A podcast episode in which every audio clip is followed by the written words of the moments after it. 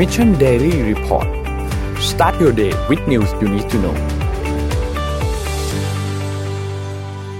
สวัสดีครับยินดีต้อนรับเข้าสู่ Mission Daily Report ประจำวันที่ 7 มิถุนายน 2021 นะครับ วันนี้คุณอยู่กับพวกเรา 3 คน 3 คนเดิมแต่เป็นที่ใหม่ ที่สตูดิโอกลับมาแล้ว สวัสดีพี่แท็บสวัสดีพี่เอ็มครับ สวัสดีคสวัสดีรับค่ะสวัสดีครับสวัสดีค่ะเออ นี่แค่พอเริ่มพูดก็เริ่มรู้สึกว่าแหมมีมี power มากขึ้นนะไม่เหมือนอยู่ที่บ้านนะฮะ จริงครับ นี่เราอ่านอยู่ที่บ้านกันประมาณเกือบเกือบสองเดือนเหมือนกันนะครับเดือนอะสองเดือนนะสองเดือนนั้นนานมากนะก็มีความเปลี่ยนแปลงบ้างนิดนิดหน่อยๆนะครับ เราไปเริ่มต้นกันที่อัปเดตตัวเลขกันก่อนครับครับอัปเดตตัวเลขผู้ติดเชื้อสะสมในประเทศนะครับ เพิ่มเติมเมื่อวานนี้ 2,671 คนนะครับทำให้ผู้ติดเชื้อสะสมแล้วเนี่ยรวม 177,467 คนครับ ตัวเลขผู้เสียชีวิตยังคงอยู่ในระดับที่สูงครับ 23 คนสะสม 1,236 นะครับ แต่ว่ามีรักษาหายเพิ่มเติมมา 2,242 ครับ เท่ากับว่าตอนนี้มี 49,714 ครับ ที่กำลังรักษาตัวที่โรงพยาบาลณขณะนี้ครับ เราไปดูตัวเลขวัคซีนบ้างครับ ตัวเลขวัคซีนนะครับ นี่เป็นอัปเดตล่าสุดถึงวันที่ 5 มิถุนายนนะครับ ฉีดไปได้ 47,000 โดสนะครับ รวมแล้วเนี่ย 4.19 ล้านโดสนะครับ เป็นเข็มที่ 1 2.8 ล้าน และเป็นเข็มที่ 2 1.3 ล้านนะครับ เราไปดูครับว่าเป้าหมายเราเข้าใกล้มากแค่ไหนครับ เป้าหมายคือ 100 ล้านโดสในสิ้นปีนี้นะครับ ตอนนี้ฉีดไปได้แล้วประมาณ 4.19 นะครับ คิดเป็น 4.19%นะครับ ยังเหลืออีก 95.8%ถ้าหากว่าต้องทำทำให้ได้ตามเป้าหมายเนี่ย ต้องฉีดให้ได้ทั้งหมด 458,000 โดสต่อวันแล้วนะครับ เหลือเวลาอีก 200 กับอีก 9 วันครับ จะหมดปี 2564 ครับ อืม ครับ อยู่เรื่องวัคซีนนะฮะ พาทุกท่านไปที่สหรัฐอเมริกาสักนิดหนึ่ง คือเรื่องนี้เนี่ยมันก็มีคนพูดกันมาพอสมควร แต่ว่ามันเพิ่งเป็นเรื่องเป็นราวขึ้นมาใหญ่โตอีกครั้งหนึ่งก็เพราะว่าเมื่อวานนี้เนี่ยโดนัลด์ทรัมป์ก็ไปเอ่อก็ไปปราศัยอะนะแล้วก็บอกว่าถึงเวลาแล้วล่ะที่ประเทศจีนจะต้องนานาชาติจะต้องเรียกร้องค่าเสียหายเรื่องของโควิด -19 จากประเทศจีนนะครับทำไมมันถึงมีที่มาของคำนี้ของของโดนัลด์ทรัมป์ซึ่งจริงๆแล้วเนี่ยมันสอดคล้องกับสิ่งที่เกิดขึ้นมาสักประมาณ 3-4 สัปดาห์ที่แล้วที่โจไบเดนเนี่ยสั่งให้หน่วยสืบราชการลับเนี่ยนะครับ ไปไปสืบค้นหาต้นต่อว่าเอ๊ะตกลงแล้วเนี่ย ข่าวที่บอกว่าโควิด -19 มันหลุดจากแลบที่อู่ฮั่นอืมเป็นเรื่องจริงหรือเปล่าค่ะนะครับ คือต้องบอกว่าแม้แต่ WHO เองเนี่ยจะบอกว่ามีโอกาสน้อย แต่ยังไม่เอาออกจากเขาเรียกว่าบอกว่าไม่ได้เอาออกจากข้อ consideration ว่ามันครับเป็นสารเหตุผลที่เป็นแบบนี้ก็เพราะว่า ไอ้เจ้าตัวไวรัสโควิด -19 เนี่ย มันมีรหัสทางพันธุกรรมบางอย่างอืม ที่นักวิทยาศาสตร์เขาไม่คิดว่ามันมิวเทนเป็นธรรมชาติอืมนะฮะต้องบอกงี้ก่อนนะฮะโอเค เราค่อยๆไปทีละประเด็นนะครับ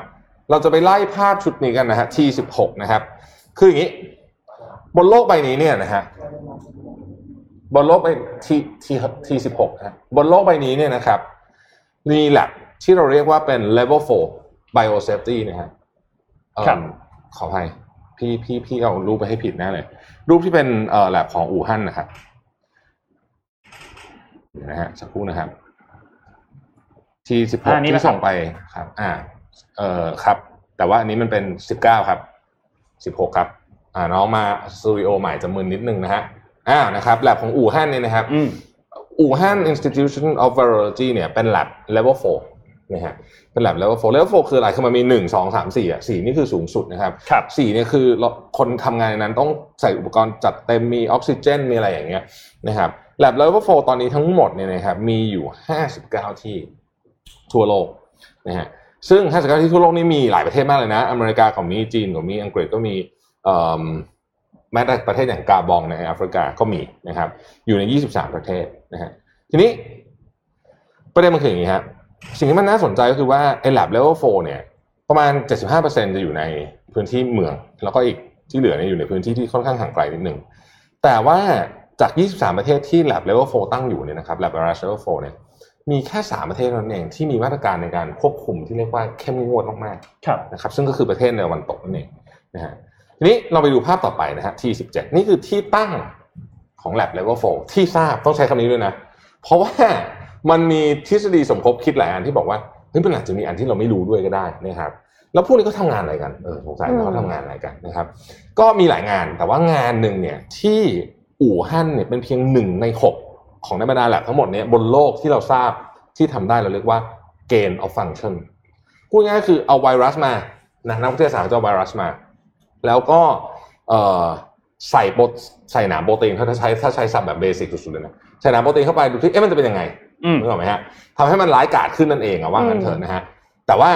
อยู่ภายใต้การควบคุมของแลบค่ะอ่า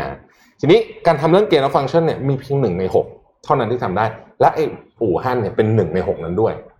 นะครับ เป็นหนึ่อ้างวในแล้วหกที่เหลืออีกห้านี่มีสหรัฐอเมริกาด้วยไหมคะมีอืมมีด้วยมีด้วยนะฮะทีนี้ก็คือประเทศจีนเนี่ยเป็นกลุ่มที่เรียกว่ามีการดูแลระดับกลางนะฮะครับสหรัฐอังกฤษพวกนี้เรียกว่ามีการดูแลระดับสูง จีนเนี่ยกลางก็ที่เหลือทั้งหมดเนี่ยเป็นการดูแลระดับค่อนข้างต่ำประมาณครึ่งหนึ่งนะฮะดังนั้นเนี่ยเขาบอกว่าโอกาสของการที่ไวรัสจะหลุดออกมาเนี่ยก็ไม่ใช่เป็นไปไม่ได้นะอืมมีเหมือนกันนะครับ ถ้าเราย้อนกลับไปดูในอดีตเนี่ยนะฮะเคสที่อืมค่อนข้างจะโด่งดังเลยนะฮะก็คือเคสของ anthrax คุณคุณไหมอ่าค่ะนะฮะคือ anthrax เนี่ยมันเกิดขึ้นจากไวรัสเนี่ยที่ต้องใช้คำว่าถูกตั้งใจออกจากแลบในปี 2001 นะครับแล้วก็ใส่ซองจดหมายนะฮะแล้วก็ส่งจากแลบแลบนี่อยู่ที่ Fort Detrick เป็นกลางฐานทัพ ส่งไปที่นู่นนี่ไปที่เอ่อสำนักข่าวไปที่อะไรเงี้ยนะฮะไปที่สเอ่อสมาชิกสภาคองเกรสสรุปคนตายไปห้าคนอืมจากแอนทรักนะฮะทีนี้มันก็มีเคสพวกเนี้ยเกิดขึ้นตลอดเวลาเลยนะฮะยกตัวอย่างเช่นเอิ่มในปี 2004 ในปี 2004 เนี่ยนะฮะมี SARS หลุดออกมาที่ Chinese Institute of Virology ที่ปักกิ่งนะครับหลุดตอนนั้นมาเนี่ยติดไปเก้าคนตายเป็นหนึ่งคนนะฮะอันนี้หลุดออกมาแบบ หลุดมาจริงๆอุบัติเหตุนะฮะอีกครั้งหนึ่งก่อนแป๊บเดียวอะก่อนที่ระบาดโควิด -19 เนี่ยนะครับ มีรายงานว่ามีผู้ติดเชื้อที่เราเรียกว่าโรคบรูเซลล่าเนี่ยบรูเซลล่านี่มันเป็นมันเป็นเหมือนโรคหวัดแต่มันส่งผลต่อระบบสืบพันธุ์ของมนุษย์ ติดเชื้อไป6,000คนนะครับ ซึ่งเป็นเป็น เอ่อเชื้อโรคที่หลุดออกมาจากโรงงานผลิตวัคซีนอืมนะฮะเอ่อซึ่งตอนนี้เนี่ยทุกคนก็กำลังคือคือตอนนี้เรื่องนี้มันกลายเป็นประเด็นใหญ่อีกครั้งหนึ่งเพราะว่าคนรู้สึกว่าเฮ้ยมันมีความเป็นไปได้อืมทีนี้ยังไม่ได้บอกว่าเป็นหรือไม่เป็นนะเพราะยังไม่มีใครรู้ ความความที่มันอาจจะเป็นไปได้นี่เองแล้วมันก็มีอุบัติเหตุหลุดมาหลายครั้งแล้วนี่เนี่ยนะครับ ก็เลยมีการพูดอยากจะยกประเด็นนี้ขึ้นมาเป็นประเด็นระดับโลก เพราะที่กวางตุ้งที่เดียวนะฮะกำลังมีแผนการที่จะสร้างแลบระดับสีเนี่ย ประมาณ 25-30แลบในอีก 5 ปีข้างหน้า อุบัติเหตุหนึ่งครั้งเนี่ยหลุดถ้าสมมติว่าหนึ่งครั้งมันสามารถทำความรุนแรงได้ระดับระดับเนี้ยโควิดเนี่ยนะก็คงจะต้องมีการพูดคุยกันว่า เอ๊ะ จะควบคุมข้อมูลจะของเรื่องนี้ได้ยังไงนะครับครับซึ่งคนเขาก็คือแน่นอนอะข่าวเรามาจากฝั่งตะวันตกนี่เป็นข่าวจาก Financial Times ก็บอกว่า อืม แต่ว่าสิ่งที่มันเกิดขึ้นในประเทศจีนเนี่ย รัฐบาลจีนไม่ไม่ไม่เปิดเผยข้อมูลอยู่แล้ว แล้วก็แลบเหล่านี้ไม่ไม่ได้รับอนุญาตให้เปิดเผยข้อมูลกับสื่อเองนะฮะเพราะฉะนั้นหมายความว่าข่าวต้องถูกสกรีนก่อนเขาก็เลยยังเป็นห่วงว่าเอ๊ะมาตรฐานต่างๆที่ควรจะต้องสูงมากๆเนี่ยที่จีนจริงๆตอนทำเนี่ยทำได้ขนาดนั้นหรือเปล่านะครับ แม้แต่ผู้อำนวยการของแลบเองก็ออกมาบอกว่า มีแลบจำนวนมากเขาไม่ได้พูดถึงแลบของเขานะผู้อำนวยการแลบที่อู่ฮั่นเนี่ยเขาบอกว่ามันมีแลบจำนวนมากเนี่ยที่ไม่ได้รับการดูแล อย่างดีพอในเรื่องของความปลอดภัยนะฮะอันนี้เป็นประเด็นสำคัญ เพราะเพราะว่าถ้าไบเดนสืบสวนแล้วผลมันออกมา ไม่เหมือน WHO ตอนนั้น แล้วก็บอกว่ามันหลุดออกมาเนี่ยโอ้โหนี่เรื่องใหญ่เลยนะครับเพราะว่ามันอาจจะมีกรณีที่เราสามารถนึกต่อไปถึงได้ว่ามันอาจจะมีกรณีที่บางประเทศเรียกร้องค่าเสียหายได้ จริงค่ะนะฮะแต่ไม่ไม่ว่าอย่างไรก็ตามเนี่ย ทุกคนเชื่อว่า worst case scenario ก็เป็นเพียงแค่อุบัติเหตุนะฮะอืมไม่ใช่ครัว่าบมีใครตั้งใจที่ทำให้มันหลุดออกมานะฮะอืม เราไม่ได้ยินชื่อโดนัลด์ทรัมป์นานมากเลยนะใช่โดนัลด์ทรัมป์กลับมาแล้วเมื่อวานนี้นะไม่ได้ยินชื่อโดนัลด์ทรัมป์นานมากกลับมาปั๊บปวดเลยนะคะกลับมาก็ปวดเลยกลับมาก็ไหปนวดๆเลยไหนะนฮะๆผู้ชื่อดีขึ้นมาแล้วเราเข้าช่วงทรัมป์ประจำวันเลยแล้วกันอืมวันนี้เรามีทรัมป์ประจำวันครับ เมื่อวานนี้เนี่ย Facebook นะครับได้มีการออกมาประกาศว่า ก่อนหน้านี้เขาแบนตัว Account ของโดนัลด์ทรัมป์ไปใช่ไหมในช่วงใช่ที่มีไรออดเกิดขึ้นใช่ไหมครับเขาประกาศบอกว่าจะแบนต่ออีก2ปีอืม จาก 2021 ถึง 2023 แบนตัว Facebook แบนตัว Instagram นะครับ แล้วก็มีการปรับเปลี่ยนตัวนโยบายสำหรับคนที่เป็นผู้นำหรือว่าเป็นนักการเมืองด้วย เพื่อที่ไม่ให้มีการละเมิดกฎแบบนี้อีกในอนาคตนะครับ โดยโดนัลด์ทรัมป์เนี่ยถูกระงับเนี่ยตั้งแต่วันที่ 7 มกราคมแล้วนะครับ หลังจากที่เกิดเหตุจราจนที่บุกเข้าไปที่อาคารรัฐสภาที่กรุงวอชิงตันดีซีนะครับ ทีนี้ก็ Facebook เนี่ยคือแน่นอนว่าเขาก็มีการปรึกษากันแหละว่าสุดท้ายแล้วจะยกยกเลิกการระงับบัญชีไหม เพราะว่าเรื่องราวมันก็จบไปแล้วเนาะแล้วก็โดนัลด์ทรัมป์เองก็ลงจากตำแหน่งประธานาธิบดีแล้วด้วย แต่สุดท้ายแล้วเนี่ยก็ตัดสินใจที่จะทำการแบนต่อไปอีกครั้งหนึ่งนะครับเป็นระยะเวลาอีก 2 ปีก็คิดว่าใครที่คิดถึงโดนัลด์ทรัมป์เนี่ยก็อาจจะต้องรอตัวแพลตฟอร์มของเขาเองเนาะอ่ากำลังจะ launchตัวมั้งที่จะเป็นตัวโซเชียลมีเดียของเขาเองนะครับซึ่งนอกจาก Facebook ที่ทำการแบนตัวบัญชีแล้วเนี่ย ตัว YouTube ก็โดนแบนและ Twitter เองก็โดนแบนแต่ YouTube กับ Twitter เนี่ยโดนแบนแบบถาวรเลยนะครับต่างจากอืม Facebook ที่ถูกแบนไปเพียงแค่ 2 ปีเท่านั้นนะครับก็อย่างไรก็ตามก็ต้องติดตามดูครับเพราะว่าสุดท้ายแล้วโดนัลด์ทรัมป์เนี่ยจะถูกปลดแบนตัว Account เมื่อไหร่ซึ่งเรื่องนี้เขาบอกว่าถูกวิพากษ์วิจารณ์เยอะมากนะครับถูกต้องครับว่าคือเขาบอกคือตอนนั้นเนี่ยจำได้ไหมที่เราอ่านข่าวเนี่ยบอกว่าเฮ้ยไอ้ผู้แบบว่าผู้นำเผด็จการที่แบบโหดๆอยู่แอฟริกาอยู่เลยยังไม่เห็นโดนแบนเลยอืมอ่าใช่อะไรแบบเนี้ยทีนี้ไอ้ ตัวกฎหมายที่เขาออกมาเนี่ยเขาบอกว่านักการเมืองหรือบุคคลสาธารณสาธารณะที่ทำการละเมิดกฎคือมีการปลุกปั่นทำให้เกิดความไม่สงบหรือเกิดความรุนแรงเกิดขึ้นเนี่ยอันแรกก่อนเลยจะถูกระงับการใช้งานอย่างน้อยหนึ่งเดือนก่อน อันนี้คือโทษแรกนะครับ และถ้าหากว่าเป็นกรณีร้ายแรงเนี่ยจะสูงที่สุดก็คือของโดนัลด์ทรัมป์คือ2ปีนะครับ ก็ชั่งน้ำหนักเอาแล้วแต่เนื้อหาว่ามันมีความรุนแรงมากน้อยแค่ไหนนะครับครับ ก่อนจะไปข่าวต่อไปขออนุญาตชี้แจงเรื่องประเด็น a s t r a z เซ e c a ที่เมืองไทยสักนิดหนึงอ่านะดีครับครับเพราะว่าวันก่อนเนี่ยเอ่อคุณนนท์พันธ์ล่ำซำเนี่ยออกมาพูดประเด็นนี้ชัดเจนครับก่อนหน้านี้เราอาจจะยังงงๆว่าเอ๊ะสรุปความสัมพันธ์เป็นยังไง แต่ตอนนี้ชัดเจนแล้วเพราะคุณนนท์พันธ์ล่ำซำซึ่งเป็นเอ่อกรรมการผู้อำนวยการฝ่ายสื่อสารตำแหน่งก็คือเอ่อผู้อำนวยการฝ่ายสื่อสารกิตติมศักดิ์อ่านะฮะใช่ครับก็ออกมาอธิบายแล้วบอกว่าความสัมพันธ์ระหว่าง AstraZeneca รัฐบาลไทยและสยามไบโอไซเอนซ์เป็นแบบนี้นะฮะครับก็คือสยามไบโอไซเอนซ์เนี่ยเป็น OEM ให้กับ AstraZeneca อือฮึก็คือเป็นแหล่งผลิตนั่นเองฐานการผลิตค่ะเหมือนกับที่ออสเตรเลียเหมือนกับที่เกาหลี อันนี้มาดามแป้งพูดเองนะผม quote มาเลยเนี่ยนะ แล้วก็ a s t r a z เซ e c a เนี่ยมีสัญญาสัญญาที่มีนี่คือมีกับรัฐบาลไทย แปลว่าอะไร สมมุติว่า a s t r a z เซ e c a ไม่ใช่สมมติที่เขาส่งมอบไปจริงๆอะ1.8 ล้านโดสเนี่ยเอ่อสยามเบอร์เซนส่งให้ a s t r a z เซ e c a ใช่ไหม ทั้งหมดเป็นกรรมสิทธิ์ของ a s t r a z เซ e c a อืมนะครับหมายความว่าเขาอาจจะให้เมืองไทยแสนหนึ่งก็ได้อืมอีกล้านเจ็ดส่งกลับไปยุโรปอืมหรือส่งกลับไปประเทศอื่นก็ได้ เพราะว่าเขาไม่ได้ขายเราคนเดียวครับค่ะเอิ่มเขาจะให้เมืองไทยทั้งหมดหนึ่งล้านแปดแสนโดสเลยก็ได้อืมนะครับ หรือไม่ให้เลยก็ได้นะฮะรัฐบาลไทยไม่ได้มีอำนาจเหนือการไปควบคุมว่าสยามไบโอไซเอนซ์ให้แอสตราเซเนกาไปเท่าไหร่แล้วแอสตราเซเนกาต้องให้เราเท่าไหร่แม้เพราะเพียงเพราะว่าเขาอยู่ในในแผ่นดินไทยแล้วไม่ใช่นะครับอะ เพราะฉะนั้นอันนี้เป็นความเข้าใจที่เหมือนกันเนาะเราต้องอืมทำตรงกันว่าอย่างนี้นะครับนั่นหมายความว่าในอนาคตเนี่ยสยาม Bio- หรือแม้แต่ตอนที่ทำอยู่ตอนนี้เนี่ยสยามไบโอไซเอนซ์ผลิตไปร้อยล้านโดส ส่งให้แอสตราเซเนกาครับเขาอาจจะให้เมืองไทย5ล้านโดส แล้วส่งออกไปอีก95ล้านโดสถูค่ะกต้องครับก็เป็นหรือหรืออะไรก็ได้แล้วแต่เขามันเป็นใช่มันเป็นเรื่องของเป็นสัญญาของเขาใช่ มันเป็นเรื่องของ a s t r a z เซ e c a ดังนั้นเนี่ยเอ่อถ้าเราเข้าใจประเด็นนี้ปุ๊บเนี่ยเราก็จะเข้าใจเพิ่มเติมว่า ไม่ใช่ว่าผลิตปุ๊บแล้วมันจะกลายเป็นของใช้ในเมืองไทยทั้งหมดครับนะฮะอันนี้อันนี้ผมคิดว่าก็ค่อนข้างเคลียร์วันนั้น วันนั้นเอ่อคุณนนทันก็พูดเรื่องนี้ ชัดเจนอืมนะฮะชัดเจนว่ามันเป็นประเด็นนี้ทีนี้มันน่าสนใจตรงนี้ไหมว่าเอ่อที่ผ่านมามันงงๆกว่านี้แต่ว่าตอนนี้มันเคลียร์แล้วใช่ไหมครับแอสตราเซเนกาตอนนี้เนี่ย ตกที่นั่งลำบากที่ยุโรปนะฮะถ้าเราติดตามข่าวแล้วก็เราก็เล่าให้ฟังกันว่า คือโดนปรับ กำลังกำลังพิจารณาว่าจะโดนปรับคือเพราะส่งของช้าอะจากนะฮะ EU แล้ว EU เนี่ยเขาโหดใช่ไหมก็จะปรับเอาปรับแพงด้วยนะฮะมันน่าสนใจว่าเฮ้ยถ้าเกิดปรับแพงเนี่ยเขาจะเป็นจะต้องส่งของที่เมืองไทยเนี่ยไปให้ก่อนหรือเปล่าเพราะว่าอ๋อเพราะว่าทางนู้นปรับแพงอะนะฮะอืมเขาปรับแบบนับอย่างนี้เลยนะ สมมติเอ็มบอกว่าจะส่ง50ล้านโดสยังไม่ถึงเนี่ยนับเลยขาดกี่โดสคูณเลยโดสเท่าไหร่ต่อวันอืมอย่างเงี้ยปรับอย่างนี้เลยนะอืมคือปรับปรับโหดมาก เพราะฉะนั้นเนี่ยต้องลองดูประเด็นนี้ด้วย ที่ เอ่อที่เราจะเป็นจะต้องจัดตาเรื่องนี้เนี่ยก็เพราะว่า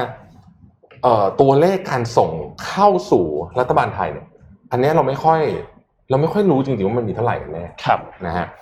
เอิ่มอย่างล่าสุดก็คือ 1.8 ล้านโดสที่ที่จะที่เริ่มต้นมาในวันที่ 2 มิถุนายนอ่าแต่ไม่รู้ว่าในเดือนนี้จะมีอีกหรือเปล่านะ ตามอืมสัญญาเนี่ยเท่าที่เท่าที่มีข้อมูลมาเนี่ยคือ 6.3 ล้านโดสในเดือนนี้นะครับอืมมีคำถามค่ะครับ มีคำถามจากผู้ชมค่ะ ว่าทำไมรัฐบาลต้องสนับสนุนเงินให้สยามไบโอไซเอนซ์เป็นพิเศษครับเอิ่มจริง ๆ เรื่องนี้เนี่ยต้องบอกว่าการสนับสนุนเงินให้กับผู้ผลิตเพื่อที่จะผลิตได้เนี่ยเอออะไม่ใช่เรื่องแปลกนะอันนี้ต้องบอกตอนตามตรง to be fair กับทุกทุกฝ่ายนะครับ GPO เองก็ได้รับเงินสนับสนุนในทำนองเดียวกันนี้นะครับเออแล้วมีอีกหลายๆที่เหมือนกันที่ได้รับเงินสนับสนุนมันเป็น grant อะเหมือนกับให้ทุนนะฮะเดี๋ยวครับไม่งั้นมันก็จะไม่เกิด ถูกต้องถูกต้องอืมมันเป็น grant มันเป็น grant มันเป็นการให้ทุน นะฮะซึ่งประเด็นเนี้ยผมรู้สึกว่าเออก็ก็ก็ก็ก็พอเข้าใจได้เพราะว่ามันไม่ได้เป็นเคสแรกแล้วกันครับนะฮะในการในการทำเรื่องนี้เออก็แต่ว่านี่แหละสัญญานี้เนี่ยก็จะทำให้เราเข้าใจถึงเรื่องโฟล์วัคซีนมากขึ้นนะครับอืมค่ะเอ่อขอไปต่อที่เรื่องของการทำงาน เพราะว่ายังยังอยู่กันที่เรื่องของวัคซีนอยู่ที่เรื่องของโควิด -19 ใช่ไหมคะ การทำงานในอนาคตเนี่ยตกลงว่ามันจะเป็นแบบ new normal ในแบบไหนนะคะ SAP บริษัทซอฟต์แวร์อันดับใหญ่อันดับ 3 ของโลกเนี่ยประกาศให้พนักงานเลือกว่าจะทำงานที่บ้าน หรือว่าที่สำนักงานก็ได้นะคะ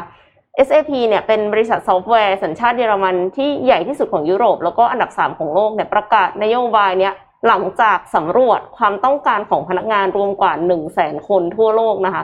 พบว่ามีเพียง 6%เท่านั้นที่วางแผนจะมาออฟฟิศ5 วันต่อสัปดาห์ค่ะ น้อยมากเลยนะคะ จาก100%ที่ปกติมากัน5วันเนี่ยครับ แต่ว่าคนที่อยากมาจริง ๆ มีแค่6%เท่านั้น เกือบครึ่งวางแผนเข้าออฟฟิศเพียง1-2วันต่อสัปดาห์ แล้วก็16%บอกว่าอยากจะ work from home เท่านั้น คือทำงานระยะไกล100%เลย กลุ่มผู้หญิงและพนักงานจบใหม่เขาบอกว่าจากการสำรวจนี้นะ ได้ประโยชน์จากการ work from home และการเลือกเวลาได้เอง เพราะว่ามีธุระอย่างอื่นที่ต้องทำนะคะ จากนโยบายของ SAP เนี่ยเขาบอกว่าเปิดโอกาสให้พนักงานสามารถเลือกได้เองเลยว่า จะกลับเข้ามาทำงานที่ออฟฟิศหรือว่าจะทำงานอยู่ที่บ้าน โดยสามารถเลือกเวลาทำงานได้อย่างอิสระด้วย ถือเป็นการปรับแนวคิดขององค์กรว่าจะต้องเชื่อใจพนักงาน และนอกจากนี้บริษัทก็จะออกแบบสำนักงานใหม่ เพิ่มพื้นที่ในการทำงานเป็นทีม แล้วก็ทำงานร่วมกันให้มากขึ้นค่ะ SAP แน่นอนว่าไม่ใช่ที่เดียวนะคะ ที่ออกมาประกาศแล้ว บริษัทเทคอื่นๆ อย่างเช่น Google เนี่ยก็เคยออกมาประกาศแล้วว่าอนุญาตให้พนักงานสามารถเข้าออฟฟิศเพียง 3 วันต่อสัปดาห์ แล้วก็เป็นออฟฟิศ Google ที่ไหนก็ได้ทั่วโลก ที่รองรับการทำงานจากระยะไกลได้มากถึง 4 สัปดาห์ต่อปี คือ ถ้าสมมติว่าเข้าออฟฟิศที่ออฟที่ออฟฟิศของตัวเองเนี่ยอืมคือสามสัปดาห์สามวันต่อสัปดาห์เนี่ยได้ตลอด แต่ว่าอืมถ้าสมมติว่า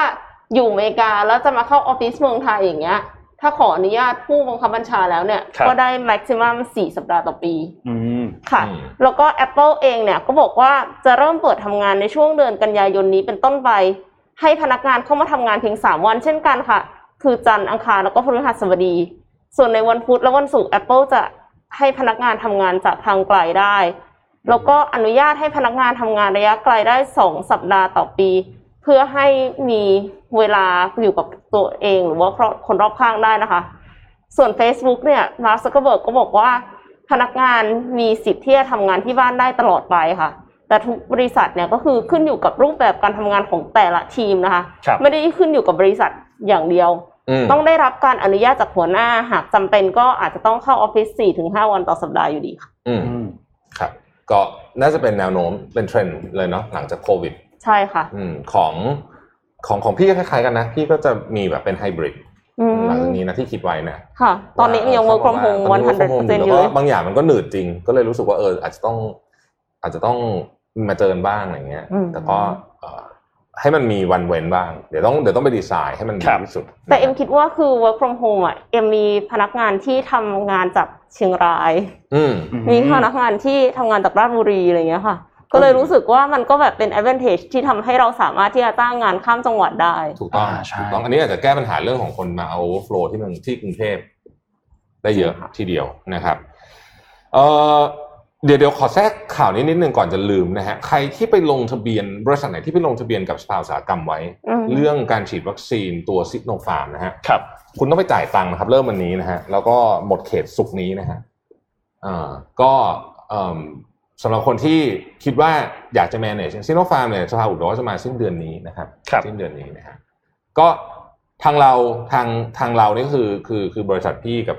บริษัทศรีจันทร์กับกับ Mission เนี่ยเราตัดสินใจแล้วว่าเราจะเราจะจ่ายล็อตนี้คือให้มันฉีดไปก่อนเพราะว่า ตอนนี้เราไม่แน่ใจเหมือนกันว่า คนแต่ละคนไปลงกันเองได้ฉีดเมื่อไหร่อืมนะฮะเพราะฉะนั้นเราก็ใครเชียร์ฉีดเราเราก็เราก็ออกตังค์ให้ ทีนี้มันก็ก็จะก็จะคือเนื่องจากว่าเราตอนจองตื่นเต้นไงจองไปเยอะจัดเพราะฉะนั้นก็เดี๋ยวต้องไปหาคนมาฉีดให้ครบนะฮะอาจจะห้อยให้แบบ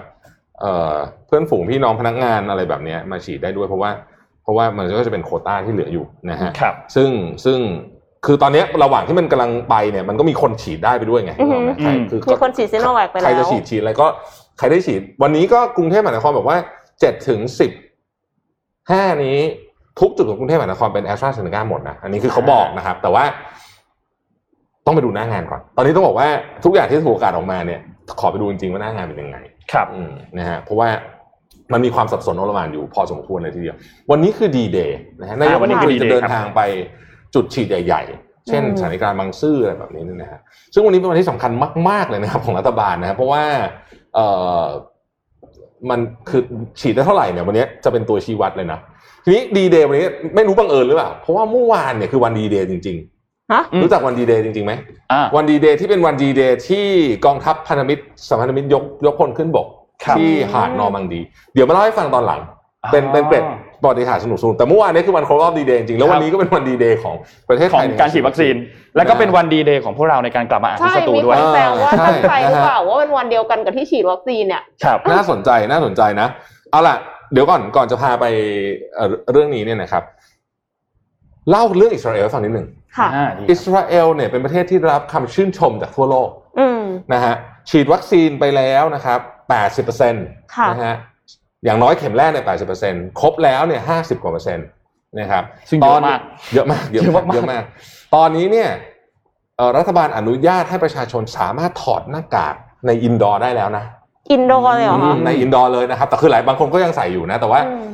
ถอดได้อะไม่อืมไม่ผิดกฎอะไรละนะครับ ไม่มีการจำกัดจำนวนคนเข้าสถานที่อะไรอีกละอีวงอีเวนต์ให้เปิดปกตินะครับบางสถานที่ยังต้องโชว์ว่าคุณฉีดวัคซีนถึงจะเข้าได้อยู่ แต่ คือเอาพูดง่ายๆว่าถ้าเกิดคุณฉีดวัคซีนแล้วเนี่ย คุณใช้ชีวิตปกติเลยอืมไม่ต้องมีหน้ากากละค่ะนะครับก็ถือว่ารับมือได้ดี เหตุการณ์ที่เกิดขึ้นกับปาเลสไตน์ถ้าเรามองจากคนฝั่งอิสราเอลก็ต้องถือว่าเขาก็เขาเขาพอไหวนะเพราะฉะนั้นสถานการณ์เนี่ยก็ดูดีใช่ไหมแต่นายกรัฐมนตรีอิสราเอลเบนจามินเนทันยาฮูเนี่ยกำลังตกที่นั่งลำบากจัดเลยค่ะนะฮะเมื่อสัปดาห์ที่แล้วเนี่ยเราก็เล่าเกริ่นๆไปบ้างแล้ว แต่ว่าผมจะมาเล่า detail ให้ฟัง ว่ามันเกิดอะไรขึ้นนะฮะคือตอนนี้เอาสรุปตอนนี้ก่อนนะตอนนี้พูดง่ายก็คือว่าฝั่งฝ่ายโค้งฝ่ายค้านอะไรเนี่ยไปรวมตัวกัน แล้วก็ไม่ให้เป็นแล้วอะนะอืมอ่านะฮะก็จริงๆเนี่ยอิสราเอลนี่เลือกตั้งมาแล้วสี่ครั้งตั้งแต่ปี 2019 นะ แล้วก็มัน2019นะมันตั้งพักไม่ได้ที่อารมณ์คล้ายๆเมืองไทยหนักกว่านั้นอ่ามีใช่แบบสามสิบพักอะไรแบบเนี้ยแล้วมันตั้งไม่ได้สักทีมันตั้งไม่ได้ทีก็ในทันยาฮูก็เลยรักษาการไปเรื่อยนะฮะอืมแต่ตอนเนี้ยเหมือนจะตกลงกันได้ละแต่ว่าไอ้พันธมิตรนี้เนี่ยเดี๋ยวนนท์ช่วยพี่เสริมก็ได้เนี่ยนะครับ มันเป็นพันธมิตรที่มีโอกาสจะแตกคอได้ตลอดเวลา เพราะมันมาจากทั้งเอียงขวาเอียงซ้ายสายกลางชาตินิยมตัวแทนชาติอาหรับด้วย มารวมพันธมิตรกันเนี่ยมันดูมีแนวว่าจะอยู่ได้ไม่ค่อยนานนะฮะนักวิเคราะห์เขาว่าอย่างนั้นนะฮะเอิ่มทีเนี้ยแต่ว่าอย่างไรก็ดีเนี่ยอนาคตทางการเมืองของเนทันยาฮูเนี่ยคิดว่าน่าจะจบ 12 ปีลงละเป็นแนวรัฐมนตรีมาติดต่อยาวนาน 12 ปี แต่วันนี้เนื่องจากไปฟังพอดแคสต์อีกช่องหนึ่งมาเนี่ยนะฮะก็เลยอยากจะมาเล่าให้ท่านผู้ชมฟังว่า การขึ้นมา มีตำแหน่งวันเนี้ยที่เป็นนายกรัฐมนตรีได้เนี่ยนะฮะของเนทันยาฮูเนี่ยมันมาจากเรื่องอะไร มันมีเรื่องราวย้อนหลังกลับไปไกลมากถึงปี 1976 นะครับ ตอนนั้นเนี่ยนึกนึกภาพ 1976 นะฮะตอนนั้นเนี่ยอิสราเอลโหกับอาหรับเพิ่งสู้สงคราม 6 วันอืมอะไรกันเละเทะแล้วก็เป็นแบบเป็นช่วงที่อะไรรู้ไหมเป็นช่วงที่มีการจี้เครื่องบินบ่อยมากอ่าใช่ยุคนี้เนี่ยหลัง World Trade หลังเหตุการณ์ World Trade เนี่ยเราแทบไม่ได้ยินเหตุการณ์การจี้เครื่องบินเลยใช่ไหมครับเพราะว่าระบบความปลอดภัยในสนามบินเนี่ยมันเข้มแข็งมากขึ้นเยอะนะฮะค่ะ สมัยก่อนเนี่ยกว้เราได้ยินบ่อยมากนะคนนู้นถูกจี้คนนี้ถูกจี้นะครับนี่ก็เป็นหนึ่งในเหตุการณ์นะครับเกิดขึ้นในวันชาติสหรัฐอเมริกาไม่เกี่ยวอะไรวันชาติสหรัฐอเมริกาแต่ว่าเล่าให้ฟังมันเกิดขึ้นในวันชาติสหรัฐอเมริกานะฮะเอิ่มโดยมันย้อนกลับไปหนึ่งสัปดาห์ก่อนหน้านั้น คือคือวันที่เหตุการณ์ถูกจี้เครื่องบินเนี่ย Air France เนี่ยนะครับ ก็บินบินออกจากถ้าจะไม่ผิดบินออกจากเทลอาวีฟอืมเทลอาวีฟก็คือเมืองหลวงอิสราเอลจะไปปารีสนะฮะเอิ่ม ก็มีเนี่ยแหละมีกลุ่ม hijackerนะครับซึ่งก็เป็นสมาชิกของกลุ่มแนวร่วมประชาชนเพื่อปลดปล่อยปาเลสไตน์ไม่ใช่ PLO นะอันนี้คือ PFLP PLO เป็นอีกอันหนึ่งนะฮะก็เอาว่าเป็นเป็นแนวร่วมกลุ่มปลดปล่อยปาเลสไตน์นะฮะก็บังคับให้เครื่องบินเนี่ยบินจากเส้นทางเดิมเนี่ยนะครับไปสู่เอ็นเทปเบ้เอ็นเทปเป้เนี่ยคือท่าอากาศยานหลักของอูกันดานะครับโดยจอมเผด็จการอีดีอามินอีดีอามินนี่ดังมากนะฮะ เข้ามาต้อนรับกลุ่มสลายอากาศนี่เป็นการส่วนตัวเลยนะ คือพูดง่ายๆคือว่าเอ่ออูกันดาเนี่ยสนับสนุนปาเลสไตน์นะอืมนะครับ ก็จี้เครื่องบินนะครับ เสร็จแล้วเนี่ยก็แบ่งผมเล่าแบบเร็วๆนะฮะแบ่งคนออกเป็นสองกลุ่ม ก็คือกลุ่มที่เป็นชนชาติอิสราเอลก็ถูกเก็บเกิดสุกขังไว้ที่นั่นนะว่างั้นเถอะนะฮะแล้วก็ที่เหลือก็ปล่อยตัวกลับไปพวกฝรั่งเศสฝรั่งเศสอะไรก็ปล่อยตัวกลับไป ทีนี้ก็พยายามเจรจากันไม่สำเร็จนะครับ ไม่สำเร็จเอ่อทางมอสซาดซึ่งเป็นหน่วยราชการลับของอิสราเอลเนี่ยก็ จำเป็นที่จะต้องคิดแผนในการช่วยตัวประกันที่ถูกจับอยู่ครับนะฮะโดยการทำแบบนี้ฮะเอ่อปลอมตัวคือท่านผู้นำเนี่ย ชอบพวกแบบรถยนต์มากอืมนะฮะก็จะมีการสั่งรถ Range Rover รถ S Class รถอะไรแบบนี้มานะฮะก็เลยปลอมตัวเป็นเครื่องบินส่งรถนะฮะโดยนี่การโอ้โหต้องไปอ่านดีเทล ตอนที่เขาไปเนี่ยนะฮะเขาเอาเครื่องบินอ่า450 เนี่ย บินด้วยระดับความสูงประมาณสัก ไม่ถึงร้อยเมตรอะ30เมตร30เมตร ตั้งแต่ผ่านทะเลแดงนะฮะผ่านเนี่ยผ่านเพราะว่ากลัวที่จะถูกจับได้โดยอียิปต์ซูดานซาอุดิอาระเบียมันอยู่ครึ่งใต้ของทะเลแดงนะฮะแล้วก็เฉียดไปที่ไนโรบี ไปตั้งสเตชันอยู่ที่เคนยานะฮะที่ไนโรบีของเคนยาแล้วก็เอาเครื่องบินเนี่ยเอ่อมี 707 ด้วยนะครับ แล้วก็เครื่องบินบรรทุกสินค้าเนี่ยเข้าไปที่สนามบินโดย ทำทำทีว่าจะมาส่งรถให้กับท่านผู้นำนะฮะซึ่งในนั้นก็มีรถอยู่จริงๆนะฮะอืมแต่ว่ารถนั้นน่ะ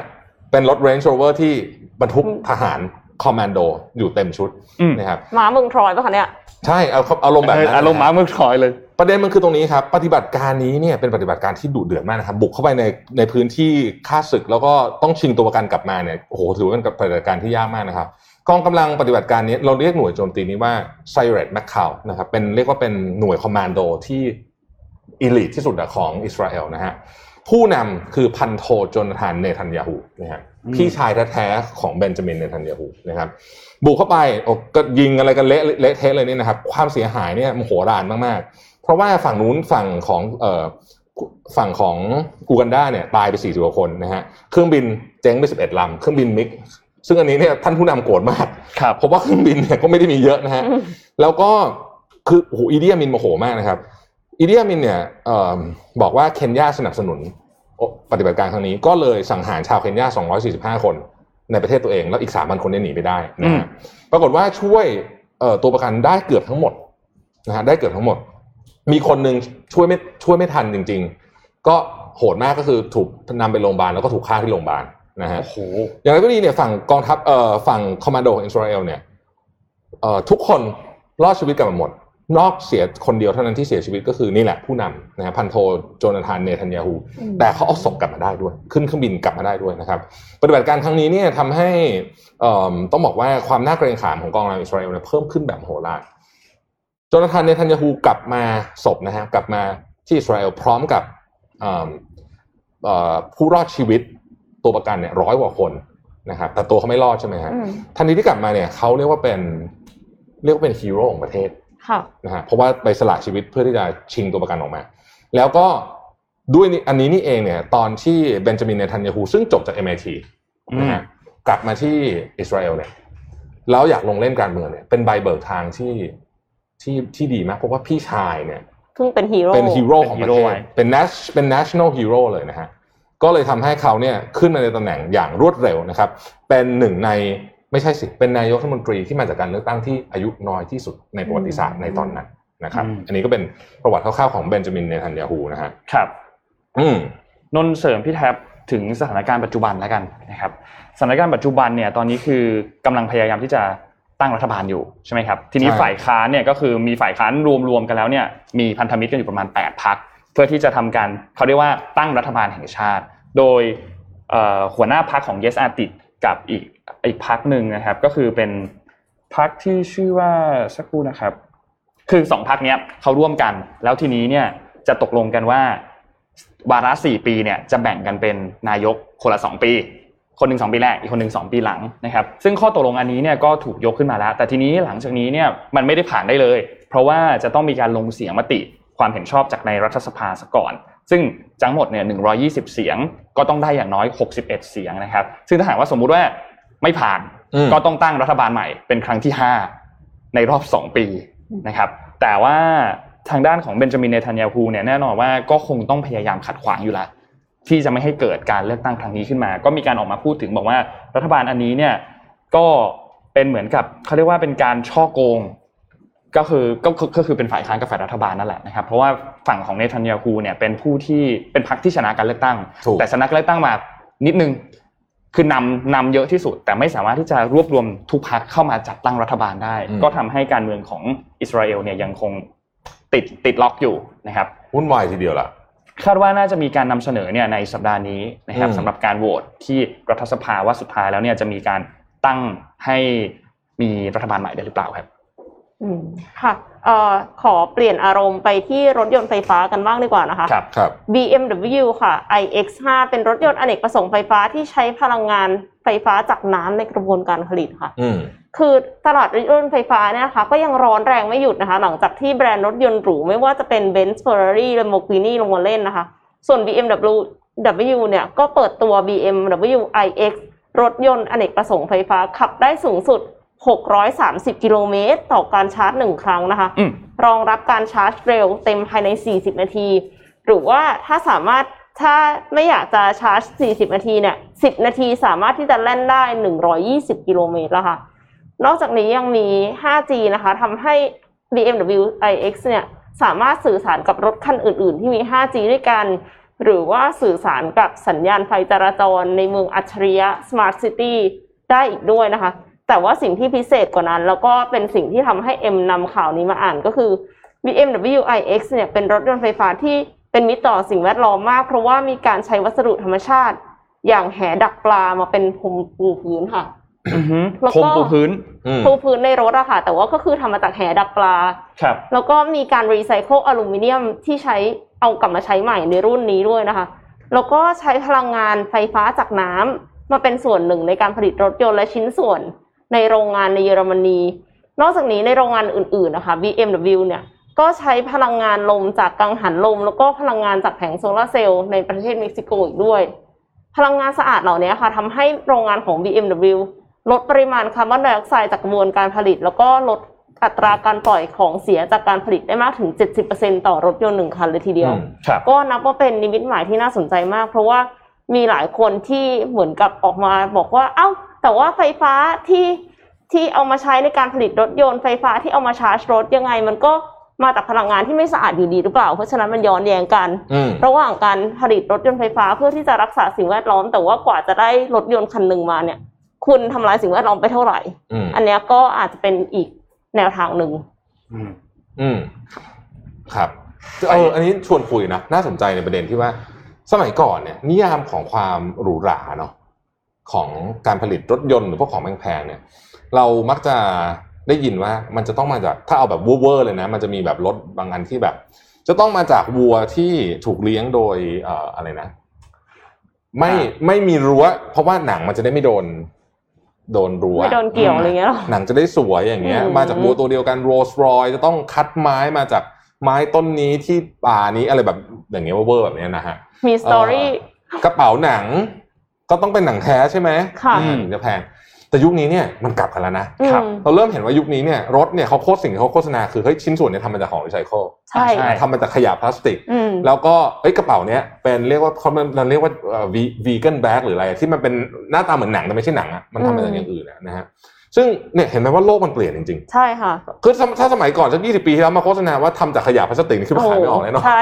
ชิ้นส่วนรถทำจากขยะพลาสติกนะฮะเออ น่าสนใจใคนประเด็รักโลกเยอะขึ้นเยอะแล้วค่ะเยอะเยอะขึ้นเยอะแล้วก็ให้ความสำคัญกับประเด็นนี้เยอะขึ้นเยอะเลยนะฮะก็อืมนนท์ก่อนไหมเดี๋ยวพี่จะมีข่าวเรื่องภาษี ซึ่งมันค่อนข้างจะใช้เรื่เวองลานิดนึง G7 หรือเปล่าฮะใช่ฮะอ๋อนนท์เดี๋ยวนนท์ช่วยเสริมเรื่องนั้น แต่ว่านนท์พาไปดูที่เอ่อไต้หวันก่อนครับค่ะที่ไต้หวันตอนนี้เนี่ยมีประเด็นสองเรื่องครับ เรื่องแรกคือเขาขาดแคลนวัคซีน เพราะว่า ต้องบอกว่ามันมีประเด็นในเรื่องของการเมืองอยู่ตรงนั้นด้วยอืมนะครับแล้วก็ฝั่งด้านจีนเนี่ยที่มองว่าไต้หวันก็เป็นหนึ่งในมณฑลหนึ่งถูกไหมครับก็ต้องการที่จะให้ไต้หวันเนี่ยรับตัววัคซีนของจีนไป แต่แน่นอนว่าคุณไช่อิงเหวินเองเนี่ยในประเด็นอันนี้เนี่ยก็มันยังมีเรื่องการเมืองที่มันซับซ้อนอยู่ ซึ่งล่าสุดเนี่ยจากการที่ไต้หวันเนี่ยขาดแคลนวัคซีนค่อนข้างเยอะนะครับทำให้ญี่ปุ่นนะครับเมื่อวันศุกร์ที่ผ่านมาเนี่ยทำการ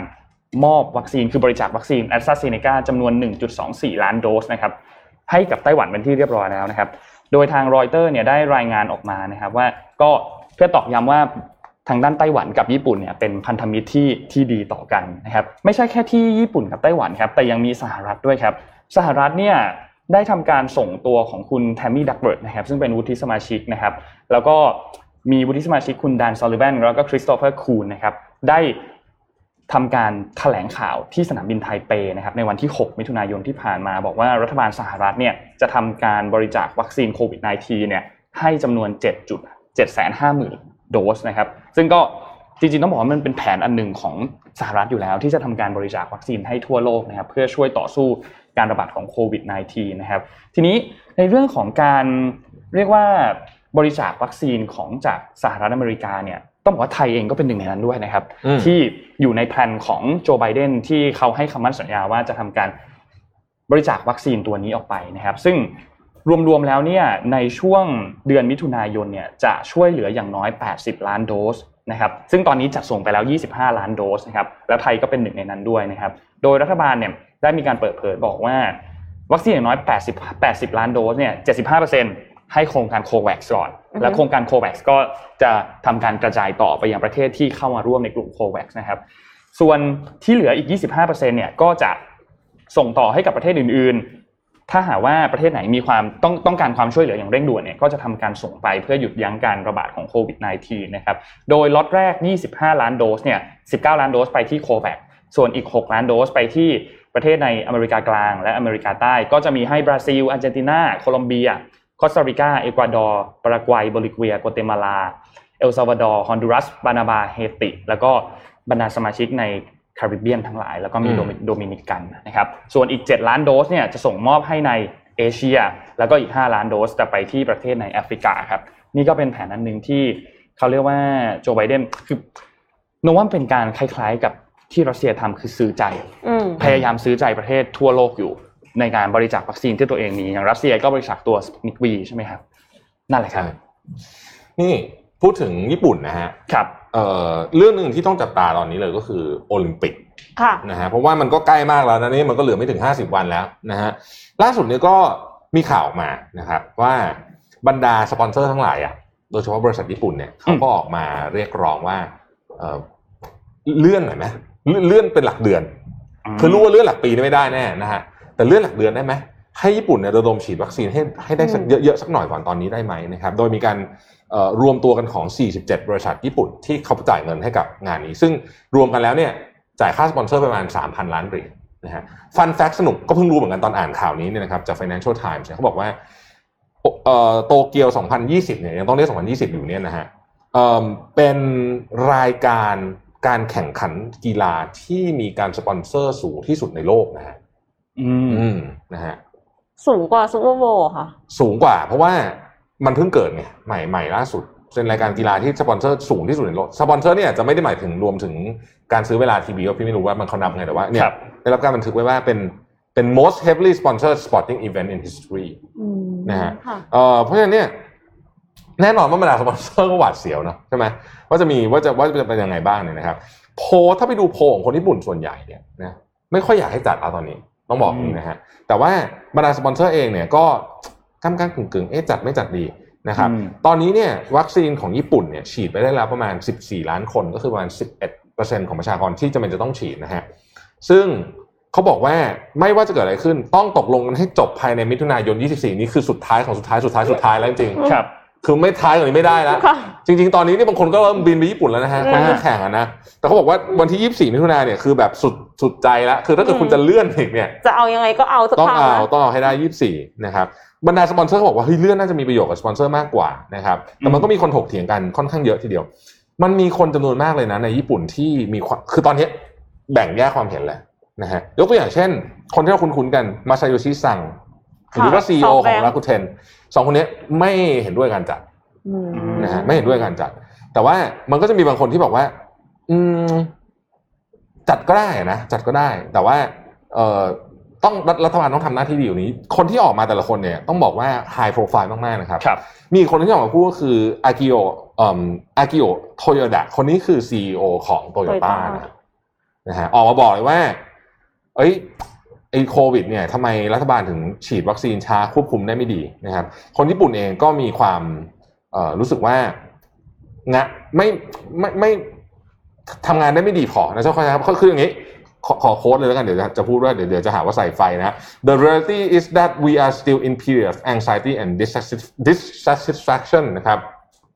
This is a serious emergency si- situation that requires a crisis management อันนี้ก็วิพากษ์วิจารณ์ไปที่ รัฐบาลตรงๆเลยครับนะฮะเพราะฉะนั้นครั้งนี้ที่ออกมาเนี่ยที่ญี่ปุ่นตอนนี้เนี่ยประเด็นเรื่องโอลิมปิกเป็นเรื่องใหญ่มากนะฮะคือคนพูดกันเยอะมากเลยนะฮะแล้วนนท์เสริมจากพี่แท็บคืออมข้อมูลตอนนี้เนี่ยคือเขามีแพทย์แพทย์สนามเนาะที่ต้องเตรียมไว้ แล้วก็มีอาสาสมัครรวมๆมันเนี่ยประมาณ8ปดหมื่นคน ตอนนี้ถอนตัวไปหมื่นคนแล้วนะครับ ในในช่วงเวลาที่เหลือเวลาประมาณสัก 40กว่าวันเท่านั้นเองเนี่ยก็ยังคงมีคำถามอีกเยอะมากครับว่าสุดท้ายจะได้จัดไหมโอลิมปิกครับ คือจริง ๆ แล้วอะค่ะญี่ปุ่นเนี่ย ถ้าสมมติว่าพูดถึงปัญหาที่เกิดขึ้นในตอนนี้เลยเนี่ย คือเรื่องของวัคซีน แล้วก็เรื่องของโอลิมปิกใช่ไหมคะแต่ปัญหาที่มันมีมานานมากแล้ว แล้วก็ยังมีต่อไปเนี่ยคือเรื่องของสังคมผู้สูงอายุอืมคือสังคมผู้สูงอายุเนี่ยมีปัญหากันทั่วโลกใช่ญี่ปุ่นเนี่ยมีล้ำหน้าไปคนอื่นไปละแต่อืมจีนเนี่ยก็ไม่เบาเหมือนกันอืมจนถึงขนาดว่าจะต้องให้ อนุญาตให้คนมีลูกได้ถึงสามคนครับจากแต่เดิมหนึ่งหนึ่งคนมานานมากแล้วอะนะคะมคืออัตราการเกิดต่ำเนี่ยเป็นความท้าทายที่สำคัญของหลายประเทศรวมถึงประเทศไทยด้วย ไทยก็เผชิญปัญหานี้เช่นเดียวกันนะคะ จากข้อมูลของกระทรวงสาธารณสุขเนี่ยพบว่าในปี 2563 ปีที่แล้วเนี่ย มีจำนวนเด็กเกิดใหม่ต่ำกว่า 600,000 คน ซึ่งถือว่าเป็นตัวเลขที่ต่ำที่สุดในรอบ 3 ปี บริษัทออร์กานอนนะคะ เป็นบริษัทยาชั้นนำของโลกที่มีจุดมุ่งหมาย เพื่อส่งมอบยาและนวัตกรรม เพื่อสุขภาพที่ดีขึ้นของผู้หญิงเนี่ยจึงเปิดตัวในไทยค่ะ เพื่อแก้ไขปัญหาการตั้งครรภ์ก่อนก่อนวัยอันควร ในขณะเดียวกันก็แก้ไขปัญหาการเกิดต่ำอีกด้วย อืมไปจนถึงรักษาโรคแล้วก็อาการที่ส่งผลต่อสุขภาพของผู้หญิง ในทุกช่วงวัยของชีวิตนะคะ เช่น โรคกระดูกพรุน ซึ่งโรคกระดูกพรุนเนี่ยไม่น่าเชื่อนะคะว่า พบถึงหนึ่งในห้าของผู้หญิงไทยในอายุ 40-80 ปี ยี่สิบเปอร์เซ็นต์เยอะยี่มากสิบเปอร์เซ็นต์อืมยี่สิบเปอร์เซ็นคือเจอโรคกระดูกพรุนนะกลัวมากแต่ว่าเพื่อที่จะแก้ไขปัญหาให้ตรงจุดนะคะ แน่นอนว่าต้องมีการรับฟังปัญหาที่แท้จริงก่อนค่ะ ออร์กานอนก็เลยตั้งโครงการ Wall of Voices โดยที่ต้องการรับฟังปัญหาสุขภาพของผู้หญิงนะคะ ก็เลยอยากจะเชิญชวนทุกท่านค่ะ ให้เข้าไปช่วยกันให้ข้อมูลนะคะในเว็บไซต์ hereforhealth.com สามารถที่จะแชร์ปัญหาของตัวเอง ก็คือถ้าเป็นผู้หญิงก็แชร์ปัญหาของตัวเองเนาะแต่ว่าถ้าไม่ได้เป็นผู้หญิงก็แชร์ปัญหาของคนใกล้ตัวได้นะคะอืมเราก็จะได้ solution ที่ทำให้สุขภาพของตัวเราหรือว่าผู้หญิงใกล้ตัวเนี่ยดีขึ้นค่ะอืมขอเชิญชวนค่ะ ครับอ่าก็เข้าไปได้เลยนะครับ ตามเดี๋ยวมีลิงก์ไหมแปะลิงก์แปะลิงก์ค่ะให้นิดหนึ่งนะฮะทีมไปงาน ไปข่าวเอ้ยไปเจ็ดโมงครึ่งไหมครับวันนี้เรามีเจ็ดโมงครึ่งไหมฮะสงสัยจะไม่ทันนะพี่ว่าโอเคดูแล้วเราเราเราขอข่าวนี้ก่อนเพราะข่าวนี้เรื่องอ่าใหญ่ได้ครัมากบแต่ว่าเดี๋ยวจะมาเจาะเดี๋ยวก่อนอธิบายอย่างนี้ก่อนนะครับน้องนนท์เดี๋ยวเราเล่าเราชวนกันคุยได้ประเด็นนี้เพราะว่าเป็นประเด็นใหญ่แล้วก็กระทบกับทุกคนครับเอ่อเดี๋ยวจะทำสกู๊ปเจาะลึกอีกทีหนึ่งเพราะเรื่องมันเยอะมันเลอะจัดเลยนะครับมันมี angle เยอะมากเรื่องนี้ แต่ว่าที่ประชุม G7 คือเขาประชุมกันเมื่ออาทิตย์ที่แล้วเนี่ยครับก็มีข้อสรุปอันหนึ่งที่ต้องบอกว่าทำเอาคนเนี่ยอ่านเสร็จแล้วเนี่ยโอ้โห คนลุกขนพองกันไปทั่วโลกเลยทีเดียวนะครับ คือเอ่อ Economist นี่ขึ้นขึ้นเอ่อพาดหัวข่าวอย่างนี้เลยบอกว่า twilight of tax haven อืม tax haven คืออะไรนะฮะ tax haven มันก็คือที่ที่เอ่อคนใช้คนเขาชอบใช้คำว่าการบริหารภาษีอะไรแบบเนี้ยคนจะสงสัยว่าเออบริหารภาษียังไงรู้ไหมสมมติอืมพี่มีบริษัทในเมืองไทยทำบริหารภาษียังไงรู้ไหมอะอธิบายแบบเบสิกสุดๆเลยนะนี่คือเบสิกมากนะคือจริงๆมันมันจะซับซ้อนกว่านี้แต่ว่าอะสมมติ บริษัทพี่ต้องต้องใหญ่หน่อยนะเล็กๆไม่เล็กๆทำไม่มีใครเขาทำมันไม่มีประโยชน์ใหญ่ๆไม่ใหญ่ใช่ไหมอ้าวพี่กำไรมาปีหนึ่งพันล้านอะอืมอืมภาษีนิติบุคคลที่เมืองไทยคือยี่สิบเปอร์เซ็นต์ใช่ไหม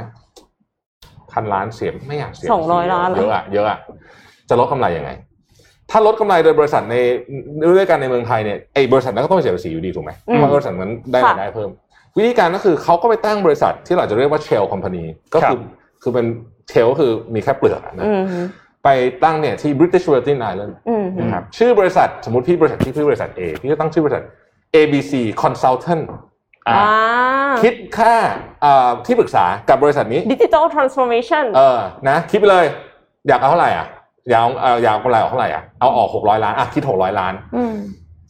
ที่ขานู้นที่ British Virgin Island ไม่ต้องเสียภาษีค่ะอ่าแล้วก็เก็บเงินไว้ที่ offshore เลยนะฮะแล้วก็เงินก้อนนี้ถามว่าใช้ทำอะไรอะ ก็สมมติคุณอยากจะซื้อของอะไรที่เอ่อต่างประเทศคือมันมีวิธีการ manage แล้วหรือจะเอากลับมาก็ยังได้ ถ้าเกิดว่าคนทำเป็น ซึ่ง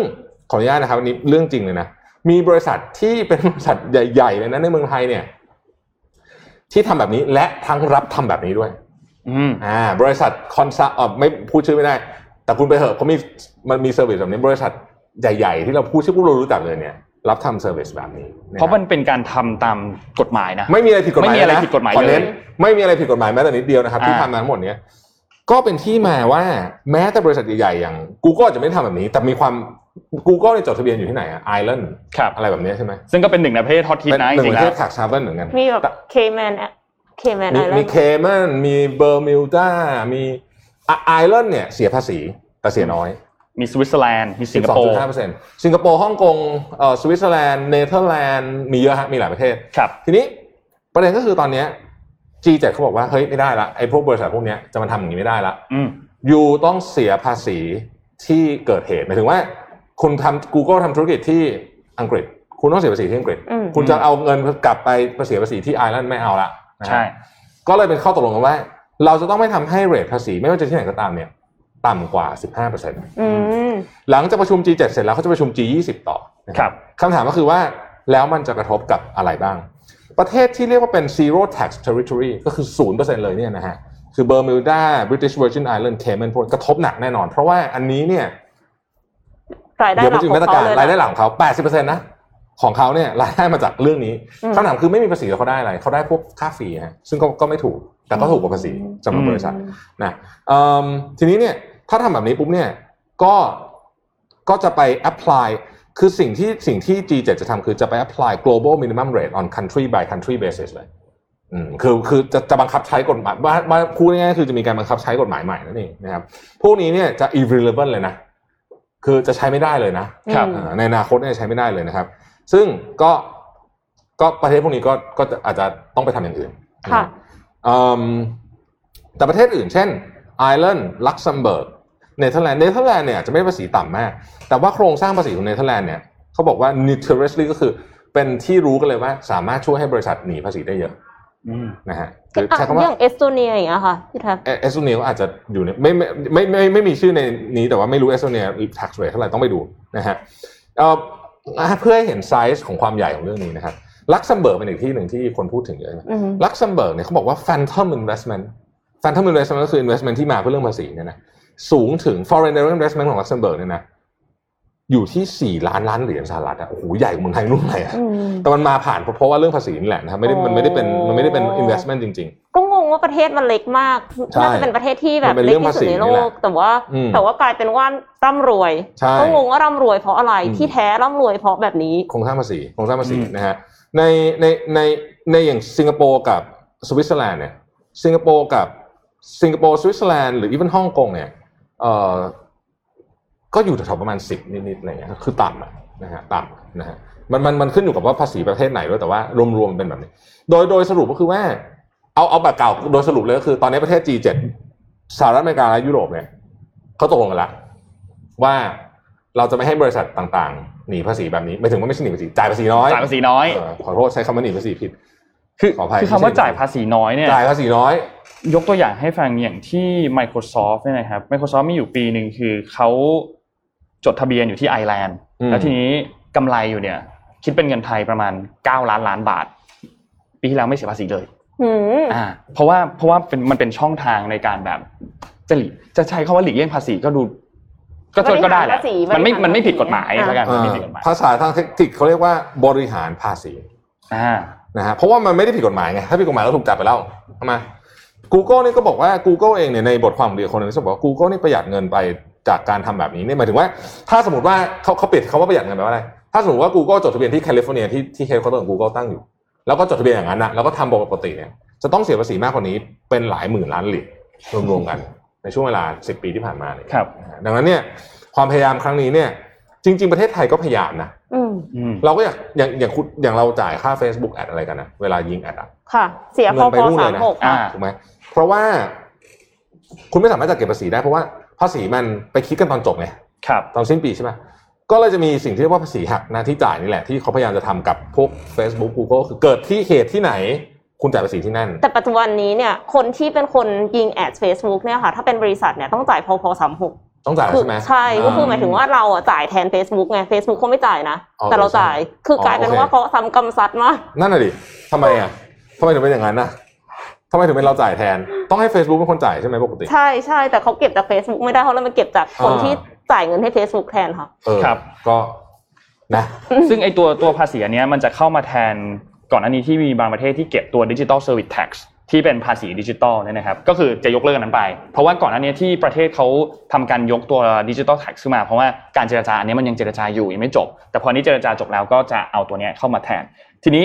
ผู้ที่ได้รับผลกระทบหนักๆก็ต้องเป็นบริษัทใหญ่ๆ อยู่แล้วถูกไหมครับอืมเราไปดูท่าทีของ Google กับ Facebook บ้างค่ะท่าทีของ Google ก่อนครับ Google เนี่ยเอ่อโฆษกออกมาแถลงบอกว่าเขายินดีมากๆ ที่เกิดการเปลี่ยนแปลงในเรื่องของการปรับปรุงกฎภาษีที่เกิดขึ้น และหลังจากนี้เนี่ยก็หวังว่าจะมีข้อสรุปที่มันแบบโซลิดมากกว่านี้ขึ้นมาอีก เพราะว่าตอนนี้เป็นกลุ่ม G7 เนาะก็จะค่อยๆ ขยายให้มันใหญ่ขึ้นไปอีก ทีนี้ทางด้านของ Facebook เนี่ยนะครับเอ่อคุณนิคเคล็กนะครับซึ่งเป็นรองประธานด้านกิจการระดับโลกของ Facebook เนี่ยก็ออกมาพูดถึงประมาณว่า คือจริงๆแล้วอะ Facebook เรียกร้องเรื่องนี้มานานแล้ว ให้มีการปฏิรูปเรื่องของกฎเกณฑ์ภาษีของโลก แล้วก็ยินดีมากๆ ซึ่งเขาก็รู้นะว่าจะอาจจะทำให้ Facebook เนี่ยต้องจ่ายภาษีเพิ่มขึ้นต้องจ่ายภาษีในรูปแบบต่างๆ เพิ่มขึ้นแต่อย่างไรก็ตาม นี่ถึงเป็นเรื่องที่เอ่อประชาคมประชาคมโลกต้องต้องแบบมันเป็นเรื่องประสบความสำเร็จอะทำไมที่ฟังสุดูดท้ายแล้วตกลทำงไมกันฟังดูได้พระเอกจังเลยอะนะเท่เนอะแถลงการได้พระเอกขนาดผนี้มรู้นะว่าผมอะจะต้องเสียผลประโยชน์ไป แต่ผมยินดีมาก เพราะว่าจริง ๆ คนอื่นก็เสียผลประโยชน์ไม่ต่างกันหรือเปล่า จริงจริงๆอาจจะเป็นไปได้ถ้าทุกคนถ้าทุกคนไปจดทะเบียนที่ที่ที่ที่ตัวเองปฏิบัติเป็น headquarter อยู่ก็จบแล้วนะจริงๆแล้วอะๆอ่าใช่ไหมอืมนั่นแหละครับ มีคนถามว่า Google จดทะเบียนที่ไหน เดี๋ยวเช็คให้นิดนึง ถ้าจำไม่ผิดรู้สึกจะเป็นไอร์แลนด์มั้งฮะอ๋อที่อเมริกามันก็จะมีเดลาแวร์อยู่รัฐหนึ่งอะที่บริษัทอเมริกันเข้าไปจดอะมันก็จะมีกฎหมายภาษีแปลกอืมๆนึกออกไหมครับบริษัทอเมริกาอยู่ที่เดลาแวร์เยอะเนี่ยเดี๋ยวครับผมเช็คให้ว่า Google จดที่ไหน แต่ว่าอยากพามาข่าวนี้นิดหนึ่งคือ เราจำเรื่องพรบเงินกู้ฉุกเฉิน5แสนล้านได้ไหมค่ะอ่าวันวันนี้วันนี้วันก่อนไปคุยกับผู้เชี่ยวชาญมาเลยอยากจะมาเล่าให้ฟังนะครับวันก่อนผมไปคุยกับดรยันยงไทยเจริญ ซึ่งเป็นประธานเจ้าหน้าที่บริหารของ EIC นะฮะเอ่อคุยกับดรยันยงได้หลายประเด็นจริงๆถ้าอยากไปฟังเวอร์ชันเต็มมันชั่วโมงหนึ่งแต่วันนี้จะเล่าเรื่องย่อยฟังแล้วก็จะพูดเรื่อง SME ให้ฟังนิดหนึ่งด้วยนะฮะ คำถามคือพรบเงินกู้5แสนล้านคืออะไรอะไป5แสนล้านคืออะไรนะครับ มันก็เหมือนไอ้เดิมอันเดิมอะแหละนะฮะคือ1แสนหนึ่งล้านล้านปีที่แล้วจำได้ไหมนะครับมันก็จะแบ่งเป็นสามส่วนหนึ่งส่วนสาธารณสุขสองส่วนเยียวยาสามส่วนฟื้นฟูนะครับส่วนสาธารณสุขก็คือแน่นอนนะไปทำพวกโรงพยาบาลสนามซื้อวัคซีนวัคซีนอะไรอย่างงี้มั้งนะฮะอะไรก็ตามที่เกี่ยวกับสาธารณสุข ไม่เยอะก็งบประมาณรอบที่แล้วห้าหมื่นล้านถ้าจำไม่ผิดนะครับครั้งนี้สามหมื่นล้าน ตัวช่วยเหลือเยียวยาได้สามแสนล้านฟื้นฟูได้หนึ่งจุดเจ็ดแสนล้านประเด็นอยากจะพูดตรงนี้ คำว่าเยียวยาคืออะไร เยียวยาคือคนละครึ่งอืมเออเราชนะไทยชนะ เอ้ยเดี๋ยวนะมันชื่เราออะไรรักนะกันเราละกันเราชนะสามสามใช่ไหมอ่าเราชนะอะไรนั่นที่มันแจกแจกเงินอะอ่าอันนั้นเที่ยวน่ะด้วยกันเรารักกันไม่ไม่เราเที่ยวด้วยกันเนี่ยถือเป็นฟื้นฟูเออ๋ออโอเคค่ะเออเพราะว่าเราเที่ยวด้วยกันเนี่ยมันมีมิติของการสร้างธุรกิจต่อใช่ไหมไม่ใช่แจกเงินอืมอ่านะฮะโอเค ทีนี้ประเด็นก็คือว่าหนึ่งล้านล้านแรกเนี่ยเงินมันไปอยู่ที่เยียวยาซะเยอะ เกินแผนว่างั้นเถอะนะครับเขาก็เลยมาพูดคุยว่า ก้อนนี้เนี่ยจะทำยังไงให้ให้ให้สามารถเกิดประโยชน์สูงสุดกับประเทศได้นะครับอะสไลด์นี้ไม่ต้องสนใจก็ได้เดี๋ยวผมทิ้งลิงก์ไว้ให้ใครอยากดาวน์โหลดไปดาวน์โหลดเลยนะครับเอาไปอ่านกันต่อเองได้เอาไปใช้ต่อได้นะไม่ไม่มีปัญหาอะไรให้เครดิตกับทาง EIC เขาด้วยแล้วกันเนี่ยนะฮะผมอยากจะพูดถึงประเด็น SME SME เนี่ยนะครับทุกท่านติดตามเอ่อฟังผมอธิบายเราต่อไปเข้าเข้าใจ SME ไทยเนี่ยตอนนี้เนี่ยมันมีประเด็นเรื่องของ การจ้างงานที่เป็นเรื่องใหญ่มากค่ะยังไม่ต้องพูดถึงกันนะเอาการจ้างงานวันนี้ก่อนนะครับ ผู้ว่างงานของไทยเนี่ย ต่ำมากรู้ไหมสองเปอร์เซ็นอืมมันต่ำเพราะอะไรฮะมันต่ำเพราะวิธีการนับฮะค่ะสมมุติว่าเอ็มเคยทำงานสี่สิบชั่วโมง ถูกลดให้เหลือทำงานห้าชั่วโมงต่อสัปดาห์ ก็ยังก็ยังไม่เอ็มว่างพลอยอยู่ดีเอ่อมาทำงานกรุงเทพตกงานกลับไปอยู่กับครอบครัวที่ทำเกษตร ก็ยังไม่ว่างอืมเพ ราะฉะนั้นการจะว่างงานได้ในนิยามของ2%เนี่ยคุณต้องว่างจริงว่างค่ะสุดๆไปเลยแบบนี้นั่นนะฮะเพราะฉะนั้นจริงๆถ้าเกิดพูดตัวเลขการว่างงานจริงๆมันสูงกว่านี้เยอะอะต้องยอมรับเรื่องนี้ก่อนนะครับก็จะมีคนออกมาเถียงกันโอ้ไม่ใช่หรอกก็ถูกแล้ว2%เอาไม่เป็นไรเอาเป็นว่าตัวเลขการว่างงานมันเพิ่มขึ้นแล้วกันเอาอย่างนี้แล้วกันนะฮะทีนี้ประเทศอื่นเขาทำไงกัน มี2สกูลใหญ่นะครับสกูลที่หนึ่งคือฝั่งของยุโรป ยุโรปทำแบบนี้ก็คือว่า วิธีคิดของเขาคือเฮ้ยฉันให้คนตกงานไม่ได้ หรืออย่างน้อยตกงานเยอะไม่ได้เพราะถ้าเกิดตกงานมาแล้วเนี่ยหายไป 6 เดือนปีหนึ่งจะกลับมาทำงานใหม่บางทีมันทำไม่ได้ละสกิลมันมิชแมทไปนะฮะสิ่งที่บริษัทในยุโรปเออเออสิ่งที่รัฐบาลในยุโรปทำก็คือ ให้เงินสนับสนุนบริตรษัทงไปที่บริษัทเลยนะค่ะบอกอ่าบริษัทนี้คุณเอาเงินไปนะเอ่ออาจจะ60%ของเงินเดือน เราช่วยกัน เราอาจจะรัฐบาลจ่าย 80 คุณจ่าย 20 รัฐบาลจ่ายหมดอะไรก็แล้วแต่เป็น grant เลยนะ ให้ไปข้อ condition เดียว ห้ามเลิกจ้างอืมอ่าคนก็จ้างงานกันไปนะครับ อัตราการตกงานในยุโรปก็เลยไม่ค่อยสูงมากนะฮะก็ใช้เงินอัดไปนี่คือสกูลแบบยุโรปวิธีคิดแบบยุโรปวิธีคิดแบบอเมริกันจะเป็นอีกแบบหนึ่งอเมริกันบอกว่าเฮ้ยแต่ว่าถ้าเราไปช่วยธุรกิจแบบแล้วมันเป็นซอมบี้อะก็คือเหมือนกับธุรกิจมันไปไม่ได้จริงๆอะเราก็ปล่อยเขาล้มไปนะ แต่สิ่งที่อเมริกันทำคือ unemployment benefit ดีมากค่ะ คือโอเคแหละ การตกงานไม่ดีอยู่แล้วแต่อืม unemployment benefit ของอเมริกันนี่ดีจริงๆนนท์จำได้ไหมเวลาคนไปขอเขาเรียกว่าอะไรนะ first อะไร jobless jobless claim jobless claim ไอ้ jobless claim ที่เรารายงานทุกวันพฤหัสเนี่ยไอ้นี่แหละ คือสิ่งที่อเมริกาเนี่ยเขาทำเขาใช้เงินเยอะมากนะฮะแล้วคนก็ไปขอคุณตกงานก็ไปขอเงินมานะฮะอืมจากรัฐบาลเพราะฉะนั้นอเมริกาเขาบอกว่าโอเคเราไปเยียวยาคนตกงานหนักๆเลย ธุรกิจแต่ไม่ใช่ว่าธุรกิจเขาไม่เยียวยานะเขาก็เยียวยาเหมือนกัน แต่ว่าไม่หนักเท่ายุโรปนะฮะอันนี้ก็เป็นเยียวยาคนตกงาน แล้วก็เขาเชื่อว่าเดี๋ยวเอ่อมันจะฟื้นของมันเองมี system ของมันเองนะฮะนี่คือสกูลที่สอง เออดรยานนท์บอกว่าของเมืองไทยนี่ไม่ใช่ทั้งสองนะคือเราไม่ได้ทำไม่ได้ทำทั้งสองต้องบอกอย่างนี้เออเราทำนิดหน่อยอย่างเช่นเราทำโคเ y นะครับโคเ y นี่ก็เป็นเรื่องที่น่าประหลาดใจมากที่พี่ก็เพิ่งมาสมัครมาสมัครยังโคเ y อะของเด็กจบใหม่อะอ๋อสมัครแล้วค่ะเออจ้างงานเด็กจบใหม่ใช่ซึ่งมันมีมันตั้งแต่มกราแล้วนะอืมอืมเออนะฮะจะจบสิ้นปี อันนี้อันนี้ก็คือรัฐบาลช่วยจ่ายนะครับ แต่ว่าเออเขาตั้งมาสองแสนตำแหน่งนะสองแสนหกหมื่นตำแหน่ง เออ มีคนใช้ไปเป็นหลักหมื่นเองตอนนี้ อืม ไม่มันไม่รู้เหมือนกันว่าว่ามันมีความยุ่งยากประมาณหนึ่งค่ะพี่แทบเออไม่ไม่รู้เหมือนกันว่าเกิดอะไรขึ้นแต่ว่ามีคนใช้ไปหลักหมื่นนะเอาอย่างนี้แล้วกันนะฮะเพราะฉะนั้นเนี่ยเอ่อประเด็นนี้ก็ยังเป็นประเด็นที่น่าสนใจอยู่ว่าจะทำยังไงให้เรื่องของการจ้างงาน อันนี้คือเรื่องที่หนึ่งว่าเอ๊ะเงินที่มาจะมาทำอันนี้ได้ไหมอันที่สองที่น่าสนใจกว่านั้นก็คือว่า ออกจากวิกฤตครั้งนี้นะครับ ขอพาไปดูภาพสุดท้ายเลยได้ไหมอันเนี้ยเดี๋ยวจะเล่าให้ฟัง ว่าการออกจากวิกฤตครั้งนี้เนี่ย เรื่องของ SME ทำไมมันถึงน่ากลัว ก่อนเข้าวิกฤตครั้งนี้เนี่ยนะครับ SME ไทยเนี่ยเจอหลายเรื่องหนึ่งเจอเรื่อง automation ค่ะอยู่แล้วนะครับไม่มีวิกฤตโควิดต้องเจอ automation สอง digital skill ของประเทศไทยเนี่ยต่ำต่ำกว่าใครเอาใกล้ๆนี่แหละ มาเล เวียดนาม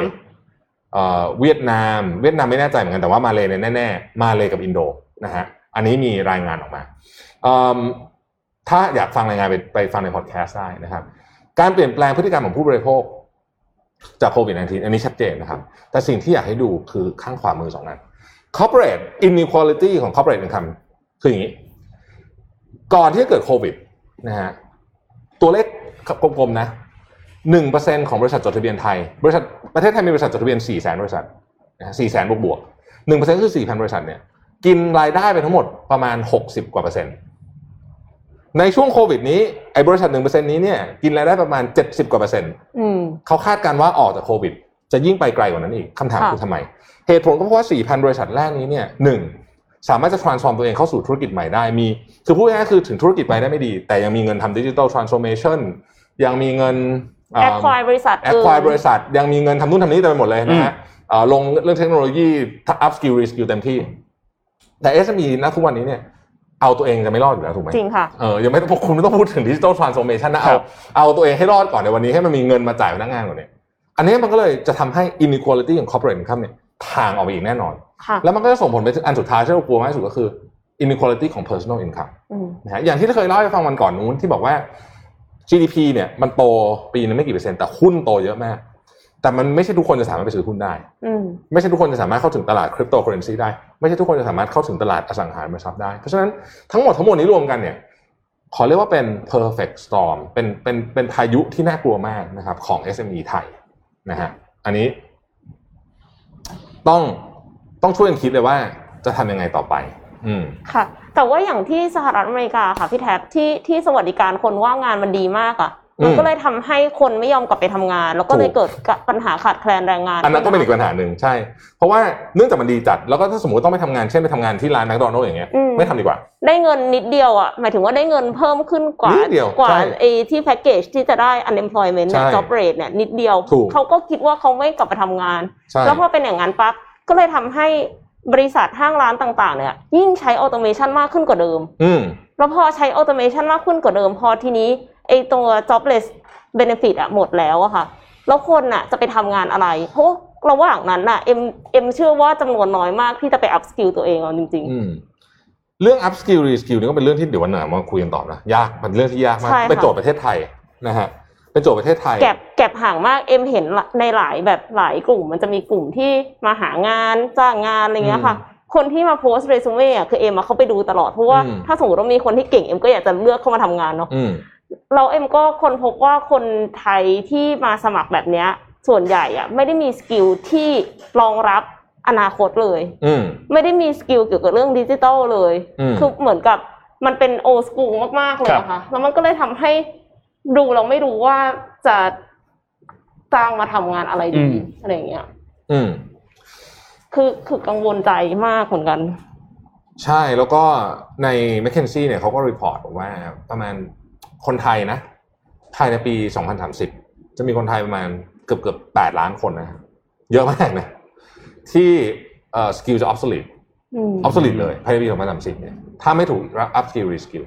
คือคือการ up skill re skill เนี่ยมันเป็นการร่วมมือระหว่างภาครัฐและเอกชนที่ต้องทำแบบใหญ่ค่ะโตมโหฬารมากยกยกตัวอย่างเคสที่เขาทำ success กันสิงคโปร์อืมสิงคโปร์เนี่ยหน่วยงาน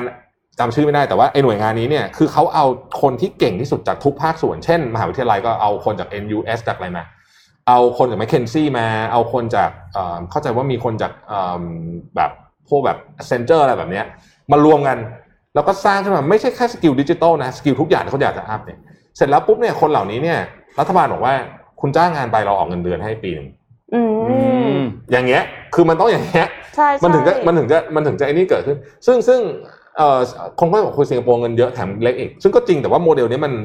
มันสามารถมามาทำให้เป็นแบบที่เราต้องการจะทำได้นะจริง ครับค่ะ คือมันต้องไปถึงการจ้างงานเลย มันไม่ใช่ว่า คือจริง ๆ ถ้าพูดแฟร์ๆนะรัฐบาลไทยอืมก็มีนะคะอืมโครงการแบบที่ให้มาเรียนฟรีได้อะแล้วก็ใช่คือมีเรียนทั้งออนไลน์และเรียนทั้งออฟไลน์ด้วย เราก็ไปสอนกันบ่อยนะใช่ไหมเอิ่มแต่ว่าปัญหาก็คือว่ามัน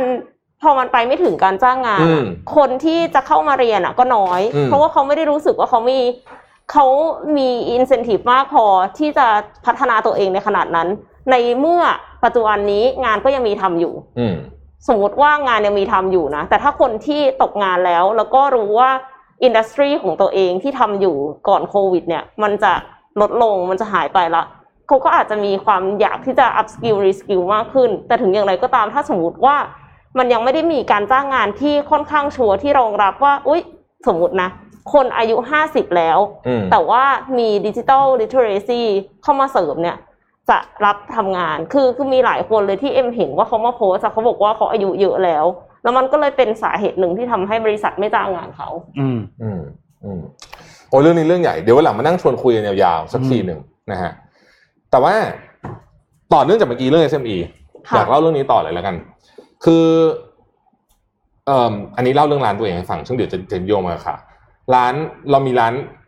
ร้านเทสเรามีที่พระรามเก้าใช่ไหมที่เราอยู่ที่เนี่ยกับที่สาทรใช่ไหมที่สาทรเนี่ยก็ความตั้งใจคือจะเป็น cloud kitchen แล้วก็เซิร์ฟคนแถวนั้นอะไรแบบนี้ใช่ไหม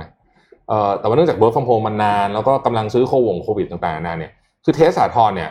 พี่ตัดสินใจพี่ไม่ทำต่อนะ คือเดี๋ยวให้คนอื่นเขาทำไป เพราะว่า เพราะว่ามัน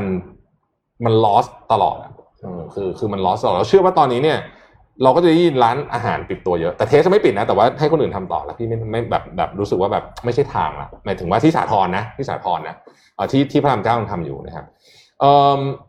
ตอนนี้ร้านอาหารปิดเปิดปิดเยอะมาก ร้านเพื่อนพี่นี่ได้เห็นทุกวันเลยใน Facebook อะปิดคนนั้นปิดอืมคนนี้ปิดเนี่ยนะฮะซึ่งก็น่าเสียดายนะครับค่ะเอิ่มทีเนี้ยสปอนเซอร์เราโรบินฮูดเนี่ยบอกว่าเขาก็พร้อมจะช่วยเหลือไม่ใช่แค่เรื่องเงิน แต่ว่าอืมอยากจะมาช่วยเรื่องของกำลังใจด้วยนะครับเพราะว่าค่ะตอนนี้ทุกคนกำลังลำบากมากนะฮะก็ อยากจะชวนคนไทยเนี่ยส่งใจให้กับร้านอาหารฝ่าวิกฤตผ่านแคมเปญที่ชื่อว่าร้านเล็กที่คุณชอบนะครับ โดยเพียงแค่ใช้ส่วนลดโค้ด love code ชื่อนี้แล้วนะ L O V E C O D E นะครับโรบินฮูดจะช่วยออกค่าอาหารให้ 50 บาทเมื่อสั่งครบร้อยบาท เยอะนะเยอะนะคือคือวันวันละ2,000กำลังใจร้อยบาทมันน้อยมากเลยนะคืออืมเหมือนกับว่าสั่งข้าวแค่สองจานอาหารใช่จานเดียวอ่าห้าสิบบาทก็ถึงแล้วอะอ่าใช่นะครับแล้วก็ได้ลดแต่วันนี้ลดครึ่งหนึ่งนะครึ่งหนึ่งโอ้ห้าสิบบาทอีกครึ่งหนึ่งห้ามิถุนาเขาเริ่มไปแล้วจริงนะฮะก็อะวันนี้จนถึงสามสิบมิถุนานะครับ ก็จะ เป็นกำลังใจให้กับร้านร้านเล็กๆ เพราะว่าร้านเล็กเหนื่อยจริงเหนื่อยจริงนะฮะพี่ทำร้านอาหารเองก็พอทราบอยู่ อืมถ้าไม่อยากให้ร้านที่เราชอบมันปิดกิจการไปนะคะ เราก็ต้องช่วยกันเนาะถูกถูกใช่ถูกใช่ถูกถูกต้องให้กำลังใจมากๆนนท์พาไปอัปเดตที่เมียนมานิดหนึ่งครับ ที่เมียนมาเนี่ยคณะทำงานจากสมาคมอาเซียนเนี่ยเขาได้มีภารกิจไปเยี่ยมเยือนที่เมียนมาเมื่อวันเสาร์ที่ผ่านมานะครับ โดยก่อนหน้านี้เนี่ยเล่าย้อนความให้ฟังนิดนึงก็คือ ทางด้านอาเซียนเนี่ยมีฉันทามติออกมา 5 ข้อ 5 ข้อข้อทีหนึ่1 คือทุกฝ่ายต้องหยุดความรุนแรง ข้อที่ 2 คือทุกฝ่ายต้องเจรจากันอย่างสันติครับข้อที่ 3 คือให้มีทูตพิเศษเกิดขึ้นมา เพื่อที่จะให้กระบวนการการเจรจาเนี่ยมันดำเนินหน้าต่อไป ข้อทีสี่ 4 คืออาเซียนจะช่วยเหลือด้านมนุษยธรรม และข้อสุดท้ายคือทูตพิเศษเนี่ยจะเข้าไปเมียนมาเพื่อพูดคุยกับทุกฝ่าย ซึ่งเนี่ยแหละเป็นจุดข้อ 5 คือ อาเซียนเนี่ยเข้าไปพูดคุยกับที่เมียนมาคือเข้าไปที่พื้นที่จริง ๆ เลยนะครับ ก็ทางด้านของทูตพิเศษเนี่ยก็ได้เข้าไปพบทางด้านของเขาเรียกว่ามินอองหลาย แล้วก็รัฐมนตรีกระทรวงการต่างประเทศนะครับ โดยทางด้านของเว็บไซต์ของอาเซียนเนี่ยเขาเขียนแถลงออกมาเลย บอกว่ารัฐมนตรีช่วยว่าการกระทรวงการต่างประเทศของบรูไนเนี่ยซึ่งเป็นเลขาธิการ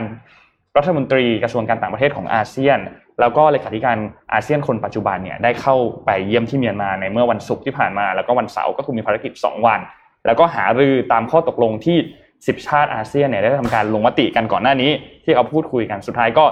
วัตถุประสงค์ที่เขาต้องการจริงๆเนี่ยก็คือเข้ามาพบเพื่อพูดคุยว่าอาเซียนเนี่ยจะสามารถช่วยเมียนมาเพื่อคืนคืนสู่สันติภาพได้อย่างไรบ้าง เพื่อให้ประชาชนเนี่ยได้รับประโยชน์สูงสุดนะครับ อย่างไรก็ตามทูตเนี่ยได้มีการแถลงออกมาบอกว่าขอให้มีการปล่อยตัวเขาเรียกว่านักโทษทางการเมือง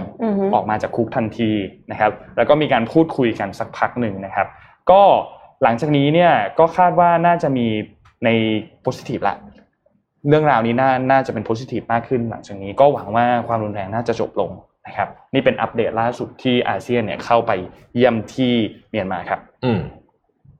ค่ะเอ่อไปต่อกันที่ข่าวเทคโนโลยีสักข่าวหนึ่งแล้วกันนะคะ เป็นข่าวของปากกาอัจฉริยะค่ะ ที่เอาไว้วัดระดับยาสลบได้อย่างแม่นยำในขณะผ่าตัดนะคะ ปกติแล้วเนี่ยในกำการคำนวณปริมาณยาสลบที่จะให้กับผู้ป่วยเนี่ยส่วนมากจะคำนวณจากเพศน้ำหนักแล้วก็อายุของผู้ป่วยนะคะ เพราะว่าร่างกายแต่ละคนเนี่ยตอบสนองต่อยาปริมาณไม่เท่ากัน บางคนใช้ยาสลบเล็กน้อย ก็สามารถที่จะสลบได้จนสิ้นสุดการผ่าตัดทำให้ผู้ป่วยเนี่ยบางรายได้รับยาเกินความจำเป็น ถึงแม้ว่า เพศอายุน้ำหนักเนี่ยคำนวณออกมาแล้วก็ตามเนี่ยนะคะอืมก็หนักที่วิสัญญีแพทย์มากๆเลยนะคะ นักวิทยาศาสตร์จากสถาบันวิจัย EPEL ของประเทศสวิตเซอร์แลนด์เนี่ยก็เลยได้ค้นคว้าค้นพบเขาเรียกว่าอะไรประดิษฐ์ปากกาอัจฉริยะที่สามารถประเมินระดับยาสลบของผู้ป่วยในเลือดได้นะคะ วิธีการทำงานเนี่ยคือบริเวณหัวปากกาจะเป็นเข็มที่มีเซ็นเซอร์พิเศษค่ะ เมื่อเจาะเข็มผ่านเข้าไปในหลอดเลือดดำเพียงเล็กน้อยก็สามารถทราบระดับยาในเลือดได้ทันที โดยสื่อสารกันกับอุปกรณ์อื่นเนี่ยผ่านบลูทูธค่ะ นอกจากนี้ก็ยังมี AI ที่ช่วยประเมินและรายงานผลระดับยา Propofol Propofol ซึ่งเป็นยาสลบที่นิยมใช้ระหว่างผ่าตัดได้อย่างแม่นยำยิ่งขึ้นนะคะ ปัจจุบันนี้เนี่ยยังอยู่ในระหว่างการทดลองค่ะ ที่ผ่านมามีการทดลองกับตัวอย่างเลือดของมนุษย์ได้ผลแม่นยำแต่ต่อไปก็คือจะต้องมีการทดลองในสัตว์และในมนุษย์ต่อไป ครับอืม ก็นับว่าเป็นเทคโนโลยีที่นำมาประยุกต์ใช้ในทางการแพทย์เพื่อเพิ่มความแม่นยำแล้วก็น่าจะลดภาระของบุคลากรทางการแพทย์ได้ในอนาคตนะคะอืมอีกหน่อยอะมันไม่แปลกเลยนะ ที่บริษัทผลิตชิปเนี่ยจะเป็นบริษัทที่คนไปลงทุนแบบอื้อหือมโหฬารค่ะมากเพราะว่าอืมของที่มันไม่เคยมีเซ็นเซอร์ไม่เคยมีชิปมาก่อนมันจะมีหมดเลยรู้ใช่ ทุกอย่าง ทุกอย่าง smart หมด ทุกอย่างหมด ยกเว้นแม้แต่คนใช้ยกเว้นยกเว้นคนที่ใช้อะแหมเจ็บแสบเจ็บแสบครับนะฮะอะ ได้เวลาเล่าประวัติศาสตร์แล้วทางยังอ่าได้เวลาอ่าสักหน่อยนะครับ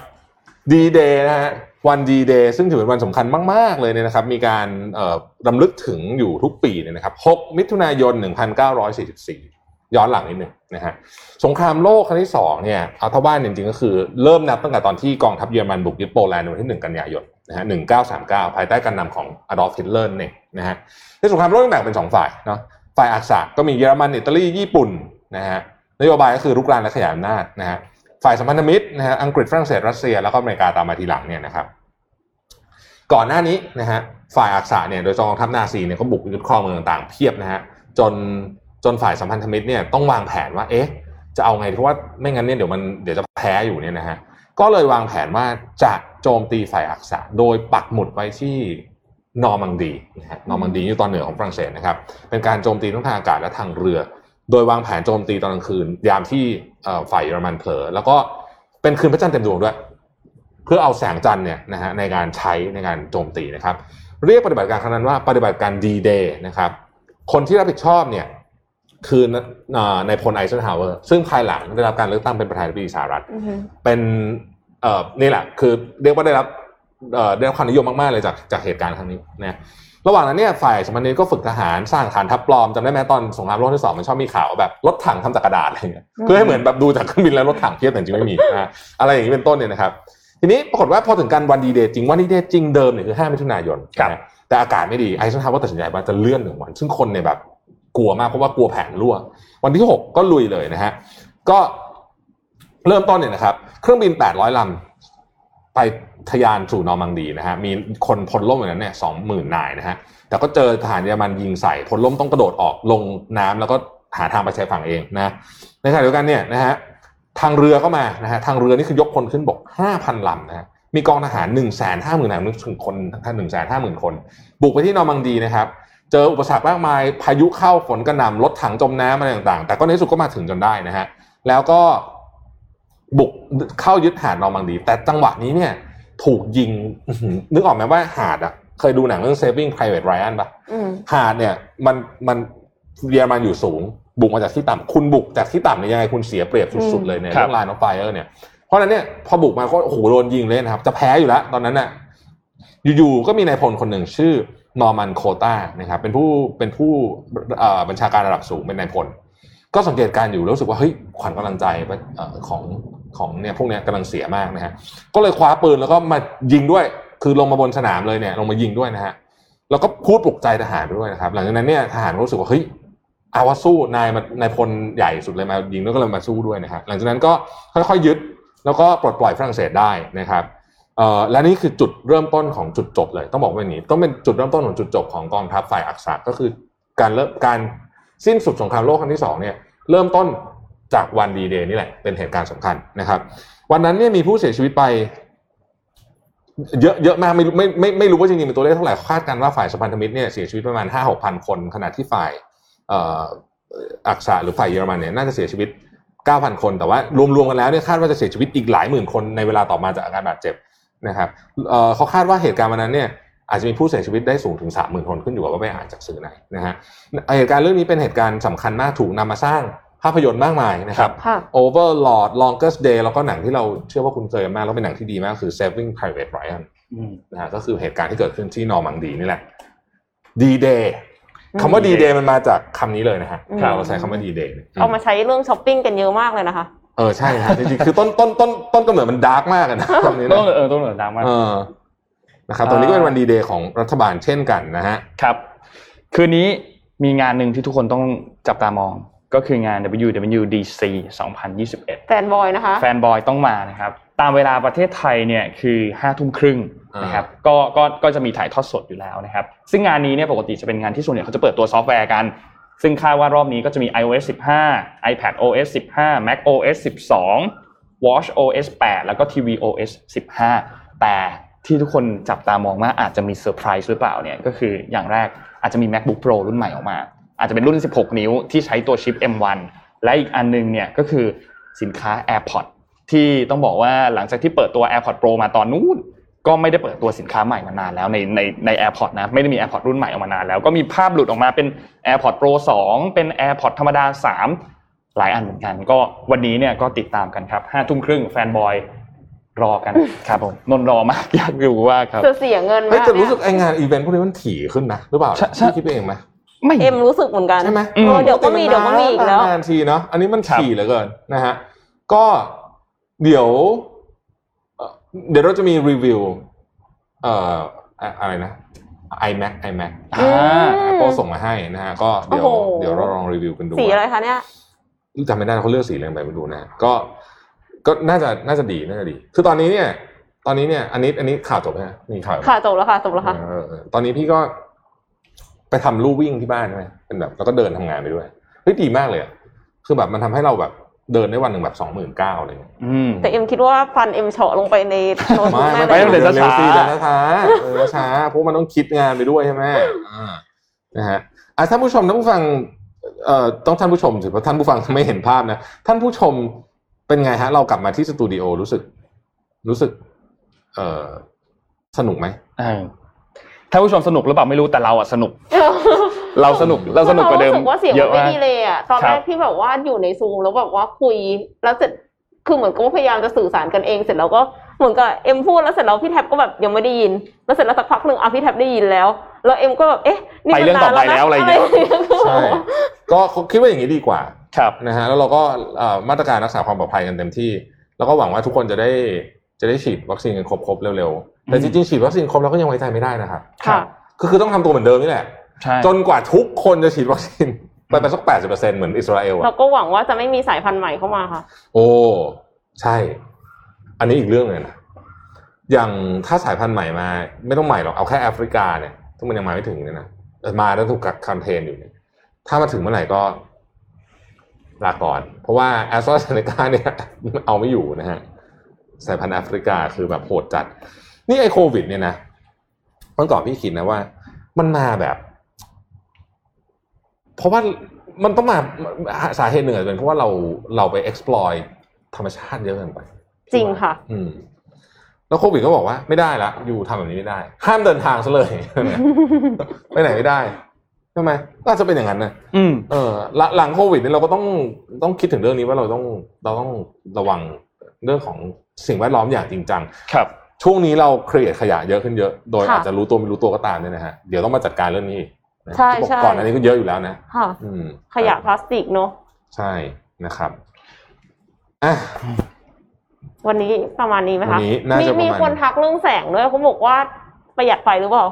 ไม่ใช่ประหยัดไฟจริงๆ ไม่ใช่นะคะนี่คือแบบไฟเยอะมากเขาจัดแจงมาเยอะกว่าเดิมด้วยนะคือคือถ้าใครเข้าไปดูในใน Facebook เราไม่แน่ใจแต่ใน YouTube มันชัดมาก ว่าชัดแบบหมายถึงว่าภาพมันชัดมากอืมๆเมื่อเทียบกับก่อนหน้านี้นะถ้าเข้าไปดูมันคมมากๆนะไม่ได้อยากให้ทุกคนเห็นมากเลยว่ารอบๆตัวเราเนี่ยไม่เหมือนเดิมเลยนะครับมีมีโฟมมีอะไรเต็มไปหมดเลยนะเอออยากอยากจะเอาปกติกล้องมาแล้วยกหมุนปกให้ติดูมันตรจะงมีเนี้ยไฟนิดเดียวใช่ไหมถ่ายถ่ายโพสต์ในมิชชั่นคลับเอออ่าอ่าเดี๋ยวถ่ายเดี๋ยวถ่ายโพสต์ลงมีเออเดี๋ยวถ่ายให้โพดูสต์ในมิชชั่นข่าวให้ดูแต่ว่าปกติมันจะมีแบบ ไม่มีแบบบ้านมืดๆอะไรอย่างเงี้ยไม่ใช่ มีเนอะเคือจะมองเห็นได้ว่าใครมาหรือยัง ใช่ตอนนี้มองไม่เห็นตอนะนคะนี้มองไม่เห็นแล้วชะโงกไม่ได้นะคะ ชะโงกไม่ได้ อืมแต่ก็ดีนะไม่มีเดี๋ยวนี้ไม่มีเครียดอะไรมาแบบ distract ตรงฝั่งฝั่งข้างนอกนะ ครับก็นี่แหละฮะหลังจากนี้เราก็จะกลับมากันที่สตูดิโอแบบนี้นะคครัรับ บแล้วก็หวังว่าวันหนึ่งเราจะสามารถพูดคุยโดยไม่ต้องใส่หน้ากากคุณผู้จิกนานแค่ไหนนะฮะ ระหว่างนี้เนี่ยคุณก็จะได้ค้นพบว่าหน้ากากอันไหนที่ใส่แล้วพูดรู้เรื่องเดี๋ยวพี่ให้ยืมของพี่ไปลองดูเฮ้ยมีคนมีคนถามว่าของพี่คืออันไหนเดี๋ยวพี่ยืมไปลองดู อันอันของพี่แท็บเนี่ยดีมากเลยนะพี่ก็ไม่รู้เหมือนกันว่ามันคืออันคือไหนคือคือถ้าที่นนท์ฟังตรงนี้นะ คือไม่รู้สึกว่าพี่แท็บใส่หน้ากากใช่ใช่เพราะว่าเสียงชัดมากเออเสียงเสียงไม่อู้อี้อะเดี๋ยวไปเดี๋ยวเดี๋ยวพี่เดี๋ยวพี่จะไปให้ลองถ้าถ้า work เดี๋ยวสั่งมาให้ จะได้รู้ทันทีว่ามาจากที่ไหน คือครับตอนเนี้ยหน้ากากมันมันมาจากไหนล็อตไหนบางก็ไม่รู้นึกออกปะมันมั่วไปหมดเลยเพราะว่าแบบมันมันเต็มห้องไปหมดเลยอะ ก็เนี่ยฮะเดี๋ยวจะสั่งมาให้ อืมครับนะครับอะไปทำงานเถอะวันจันทร์งานเยอะด้วยครับวันนี้เราก็ขอบคุณผู้สนับสนุนใจดีอย่างท o คา d โ r o ถามแล้วโอ้ภาพขึ้นมาพอดีเลยพอดีเป๊ะมากผู้แทนจำหน่ายนาฬิกาโอริชอย่างเป็นทางการนะครับที่ให้การสนับสนุนรายการ Mission Daily Report อย่างดีมาเสมอมานะครับก็ขอให้อยู่กับเราไปนานๆ ถ้าใครที่สนใจจะดูนาฬิกาดีๆนะครับก็เข้าไปรับชมรายละเอียดสินค้าได้ที่ Facebook t o c a d e r o Time นะครับ T R O C A D E R O T I M E นะครับแล้วก็แน่นอนครับ SCB ครับผู้สนับสนุนใจดีของเราก็อย่าลืมโครงการช่วยร้านค้า ช่วยร้านด้วยรัก ช่วยช่วยร้านค้าร้านเลิฟเล็กๆโค้ด้วยดค่ะเลิฟโค้ดอ่าใช่อ่าก็เข้าไปดูกันด้วยนะครับเขาแจกโค้ดกันเนี่ยดูเดือดดูเดือดดูเดือดนะสั่งดู100เดือดลดดูเดือด50 เลยนะครับ ก็ขอให้อยู่กับเราไปนานๆครับ SCB ครับแล้วก็ลูกค้าใหม่ล่าสุดของเราครับ AIS Business 5G Your Trusted Smart Digital Partner นะครับก็ขอบคุณมากๆที่เป็นสปอนเซอร์ใหม่ของเรานะครับ แล้วก็แน่นอนครับท่านผู้ชมทุกท่านครับขอบคุณทุกคนมากๆที่ติดตามนะครับแล้วครับพวกเราก็จะหาข่าวมาเล่าให้ทุกคนฟังแบบนี้แหละอืมทุกๆวันนะครับ ก็วันนี้เราสามคนลาไปก่อนแล้วพบกันใหม่ในวันพรุ่งนี้ครับสวัสดีครับ สวัสดีค่ะรับ Mission Daily Report